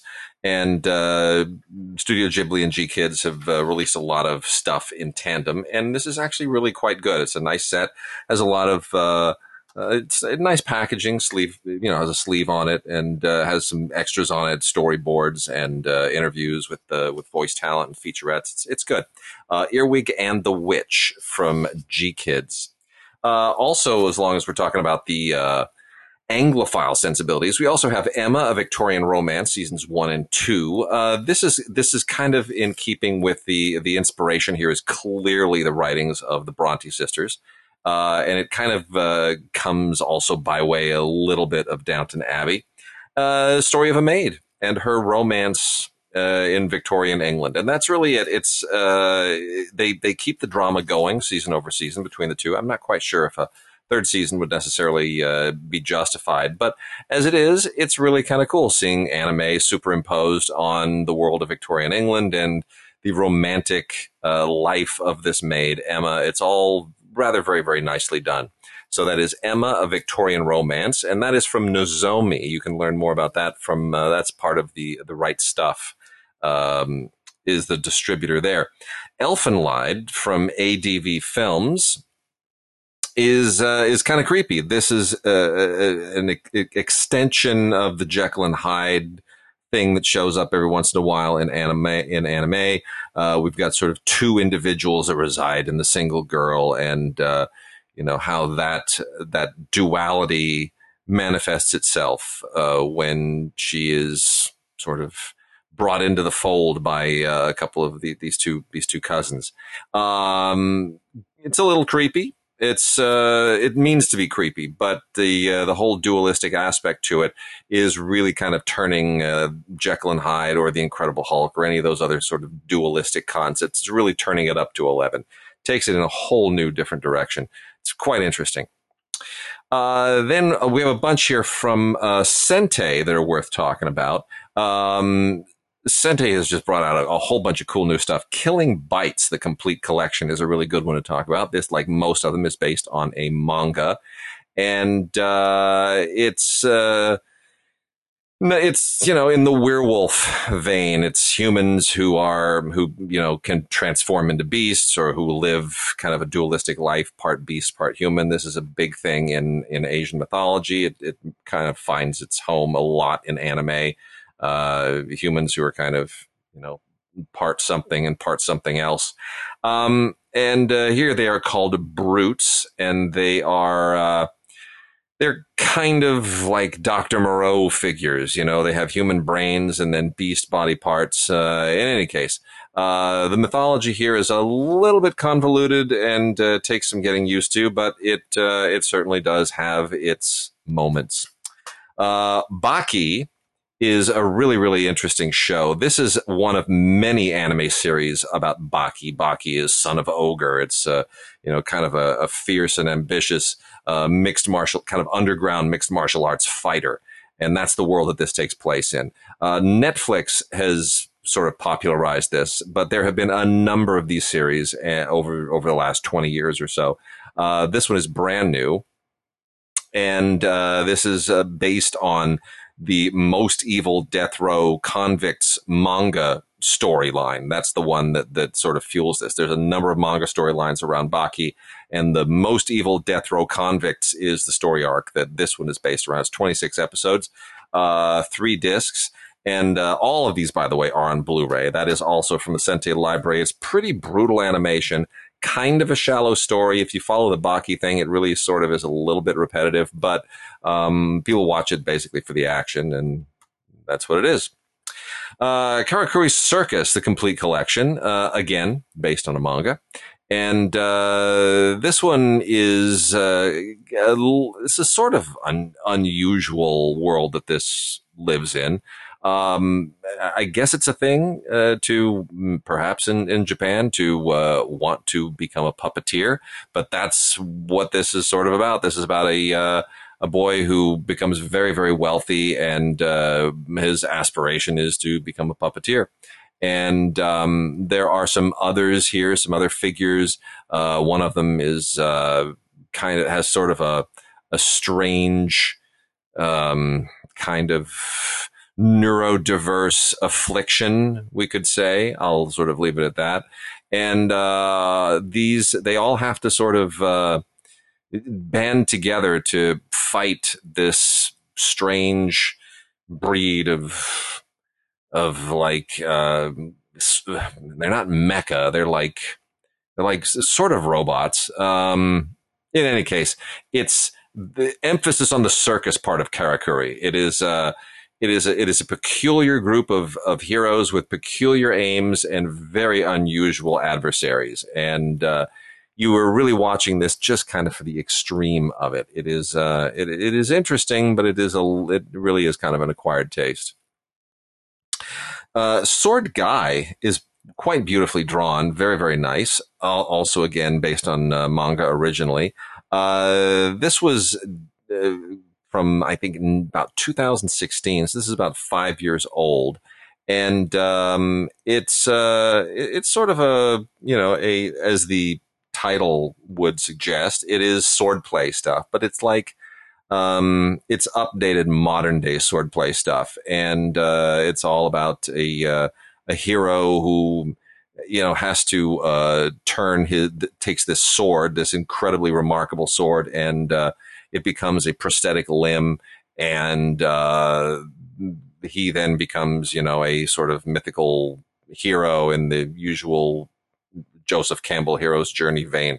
Um, but nonetheless, Sword Gai, the animation uh, is as extreme as it sounds. It is actually really, really beautifully animated, very nicely drawn. Um, not quite so nicely drawn, uh, but still engaging on a certain level. Is Dororo. Uh, this is a um, the complete collection of Dororo, which uh, began as a 2007 film based on a 1960s era manga, and um, it's uh, this is this is a, a, kind of an unusual story. Um, it, it's it's not the most interesting if you aren't deeply, deeply invested in sort of uh, feudal mythology. Uh, it, it, has a lot of um, it, it it requires, I think, a little bit uh, a little bit of uh, you need you need to be pretty deep into into anime of this type. Anything that that sort of develops these uh, these feudal mythologies uh, and all of their their various subplots and and uh, eclectic characters. You, you, sort of have to you hit hit the ground ground running here. It's not the uh, it's not the most accessible, but if you can get into it, uh, Dororo, the complete collection, is is fairly engaging. Um, Mysterious Girlfriend X what can I say about this? Uh, this is for people who like the whole school thing, uh, which is very, very much a part of uh, anime. We talk about it all the time. The drama that takes place in school. Sometimes it's supernatural. Sometimes it's centered around sports. Sometimes it's you know very, very melodramatic. Um, in this case, this is just a straight up relationship narrative, and um, you know these with a few twisted uh, aspects to it uh, that mm, you aren't exactly kid unfriendly, but you know, uh, there, there's humor here that is probably needs a little vetting first. Um, but nonetheless, you know, if the, as far as the genre goes, it's it is relatively inoffensive. Uh, to Love Ru Darkness is uh, the uh, the third season of the um, or the third installment of the uh, the long running and very very popular uh, To Love Ru story, and uh, this has been around mm, fair amount of time. Uh, it's it, you know the the original series goes all the way back to gosh what is it the the early two thousands I guess. Um, but uh, you know so if if, the story takes place in kind of a fictional city and it's about you know um, more of this uh, these um, the romantic travails of these kids and uh, you you know then suddenly you get some aliens in, injected into the story and it becomes very supernatural.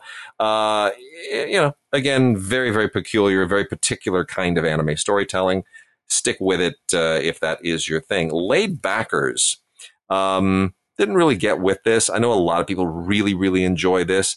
Um, it's not my not my speed, but it is for some people.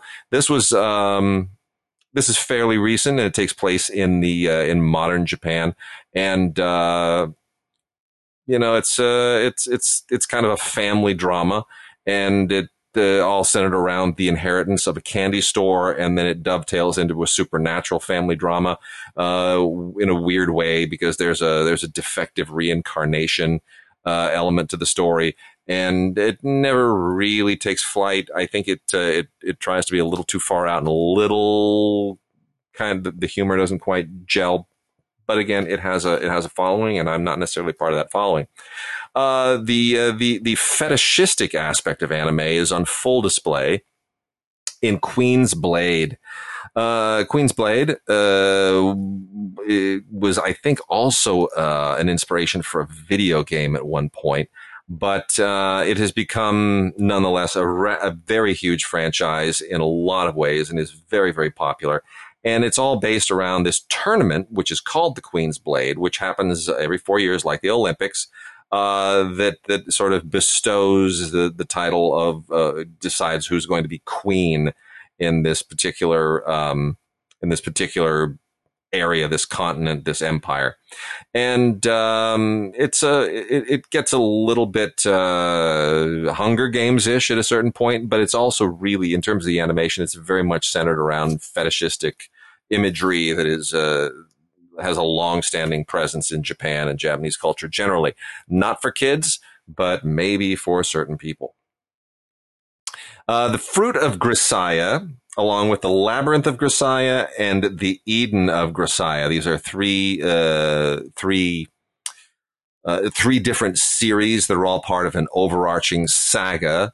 Uh, that began with the fruit of Grisaia, which is kind of, uh, it's not quite fetishistic, but it is definitely rooted in, in, uh, in, we could call it fetishistic adjacent, I guess, in, the current vernacular. Um, it uh, there has been there have been video games based on this as well. Um, but the uh, the the the the story here very much follows what uh, a lot of people have enjoyed in the games, and uh, they are it's primarily sort of um, head play and melodrama, and uh, this has you know been this has had a presence on television for quite some time. Uh, so if Grisaia is your thing, jump into that. I want to get down here to the these last two that we're going to touch on before I uh, call it quits here. Uh, Maoyu is really really cool. And uh, this was not based on a manga. This is based on kind of a graphic novel series originally. Very, let's not confuse that with manga. This is uh, a step up from manga really, really interesting artwork originally in the uh, the graphic novel, which they translate beautifully into this show. Uh, it's a uh, it, it's this is also Sentai Sentai Blu-ray, and um, uh, the I've only looked a little bit at uh, some of the online stuff for the original graphic novel, but it's beautiful artwork, and the show definitely, definitely does it uh, does it justice. Um, the story this takes place in a in a mythical fantasy world where humans and demons are forever at uh, at war, and you know they're obviously this is this is following kind of a Lord of the Rings uh, paradigm. Um, but the uh, the direction that it goes is very unexpected. If you're accustomed to the traditional Western hero's journey and mythical collision of you know beasts and humans, um, it usually goes in a particular direction. This one doesn't, and uh, it it it, uh, it, takes some unusual uh, goes in unusual directions and has something very interesting to say about humanity and uh, what holds humanity together and and what actually causes war. Um, th- these kinds of narratives have grown out of post-war Japan uh, in a way very much um, as the Godzilla films do, very much out of a paranoia about war and the consequences of war. Japan's loss of World War II was very, very psychically devastating to to a certain generation, and so that is what sort of fuels a lot of the uh, the different philosophical approach here. But um, it's really quite wonderful. Maoyu absolutely worth checking out. Complete collection from Sentai. And then lastly, uh, I want to talk about Knights of Sidonia. This is the uh, complete series collection, and it is uh, five discs, 24 episodes. Really, really very, very challenging. This is, um, uh, it, it, fits firmly in both the, um, the mecha genre of anime, the, the cyberpunk futuristic mecha genre that includes everything from Robotech to uh, even to something like Transformers. Um, and at the same time, it's also very much in the uh, in the same vein as things like uh, like Star Blazers and uh, Space Cruiser Yamato, which which is, you know is sort of Star Wars uh, inspired, and some of it even predates Star Wars significantly. Um, so it's uh, it is it is intergalactic. It is mecha. It is uh, very very challenging and and daring. And it has a lot of amazing animation and it's really incredible designs. Uh, Sidonia, of course, is the uh, the starship here, uh, and uh, it, it's you know this all takes place in in the year thirty three ninety four which is a thousand years after the Earth was destroyed by the this alien race that they are still fighting and still trying to uh, trying to overcome. And um, there, everything that takes place here is sort of like a, a fascinating commentary on all of the um, the paranoia of our day. What will we allow science to do? How how deep will we allow our obsession with progress to go before we finally realize that, that there are ethical questions here that we probably shouldn't shouldn't uh, that we should uh, uh, make a part of the process. That we shouldn't just sort of go for it all the time and you know whatever is possible. Uh, really, very very interesting. And again, the design here is just through the roof. It's really really impressive. Um, a little bit of Battlestar Galactica, a little bit of Star Wars, a lot of uh, a lot of things like Space Cruiser Yamato slash Star Blazers, and uh, you know pretty much every mecha series that has ever emerged from uh, Japanese anime finds inspiration. It is somehow inspires designs here. It is uh, it is first rate. Knights of Sidonia, the complete series collection from Sentai via distributor section twenty three. Uh, we'll call it there, and uh, we will uh, be back. Tim and I will be back in uh, probably about two weeks, sometime in the uh, the middle of August. Uh, and uh, we hope you continue to have a good and safe time as things continue to be very, very unstable in the country. But wherever you live, whether or not there are surges, we hope you are taking every precaution. Stay safe, keep your loved ones safe, and, uh, and hang in there. We're all going to get through this, and life will get back to normal. See you soon.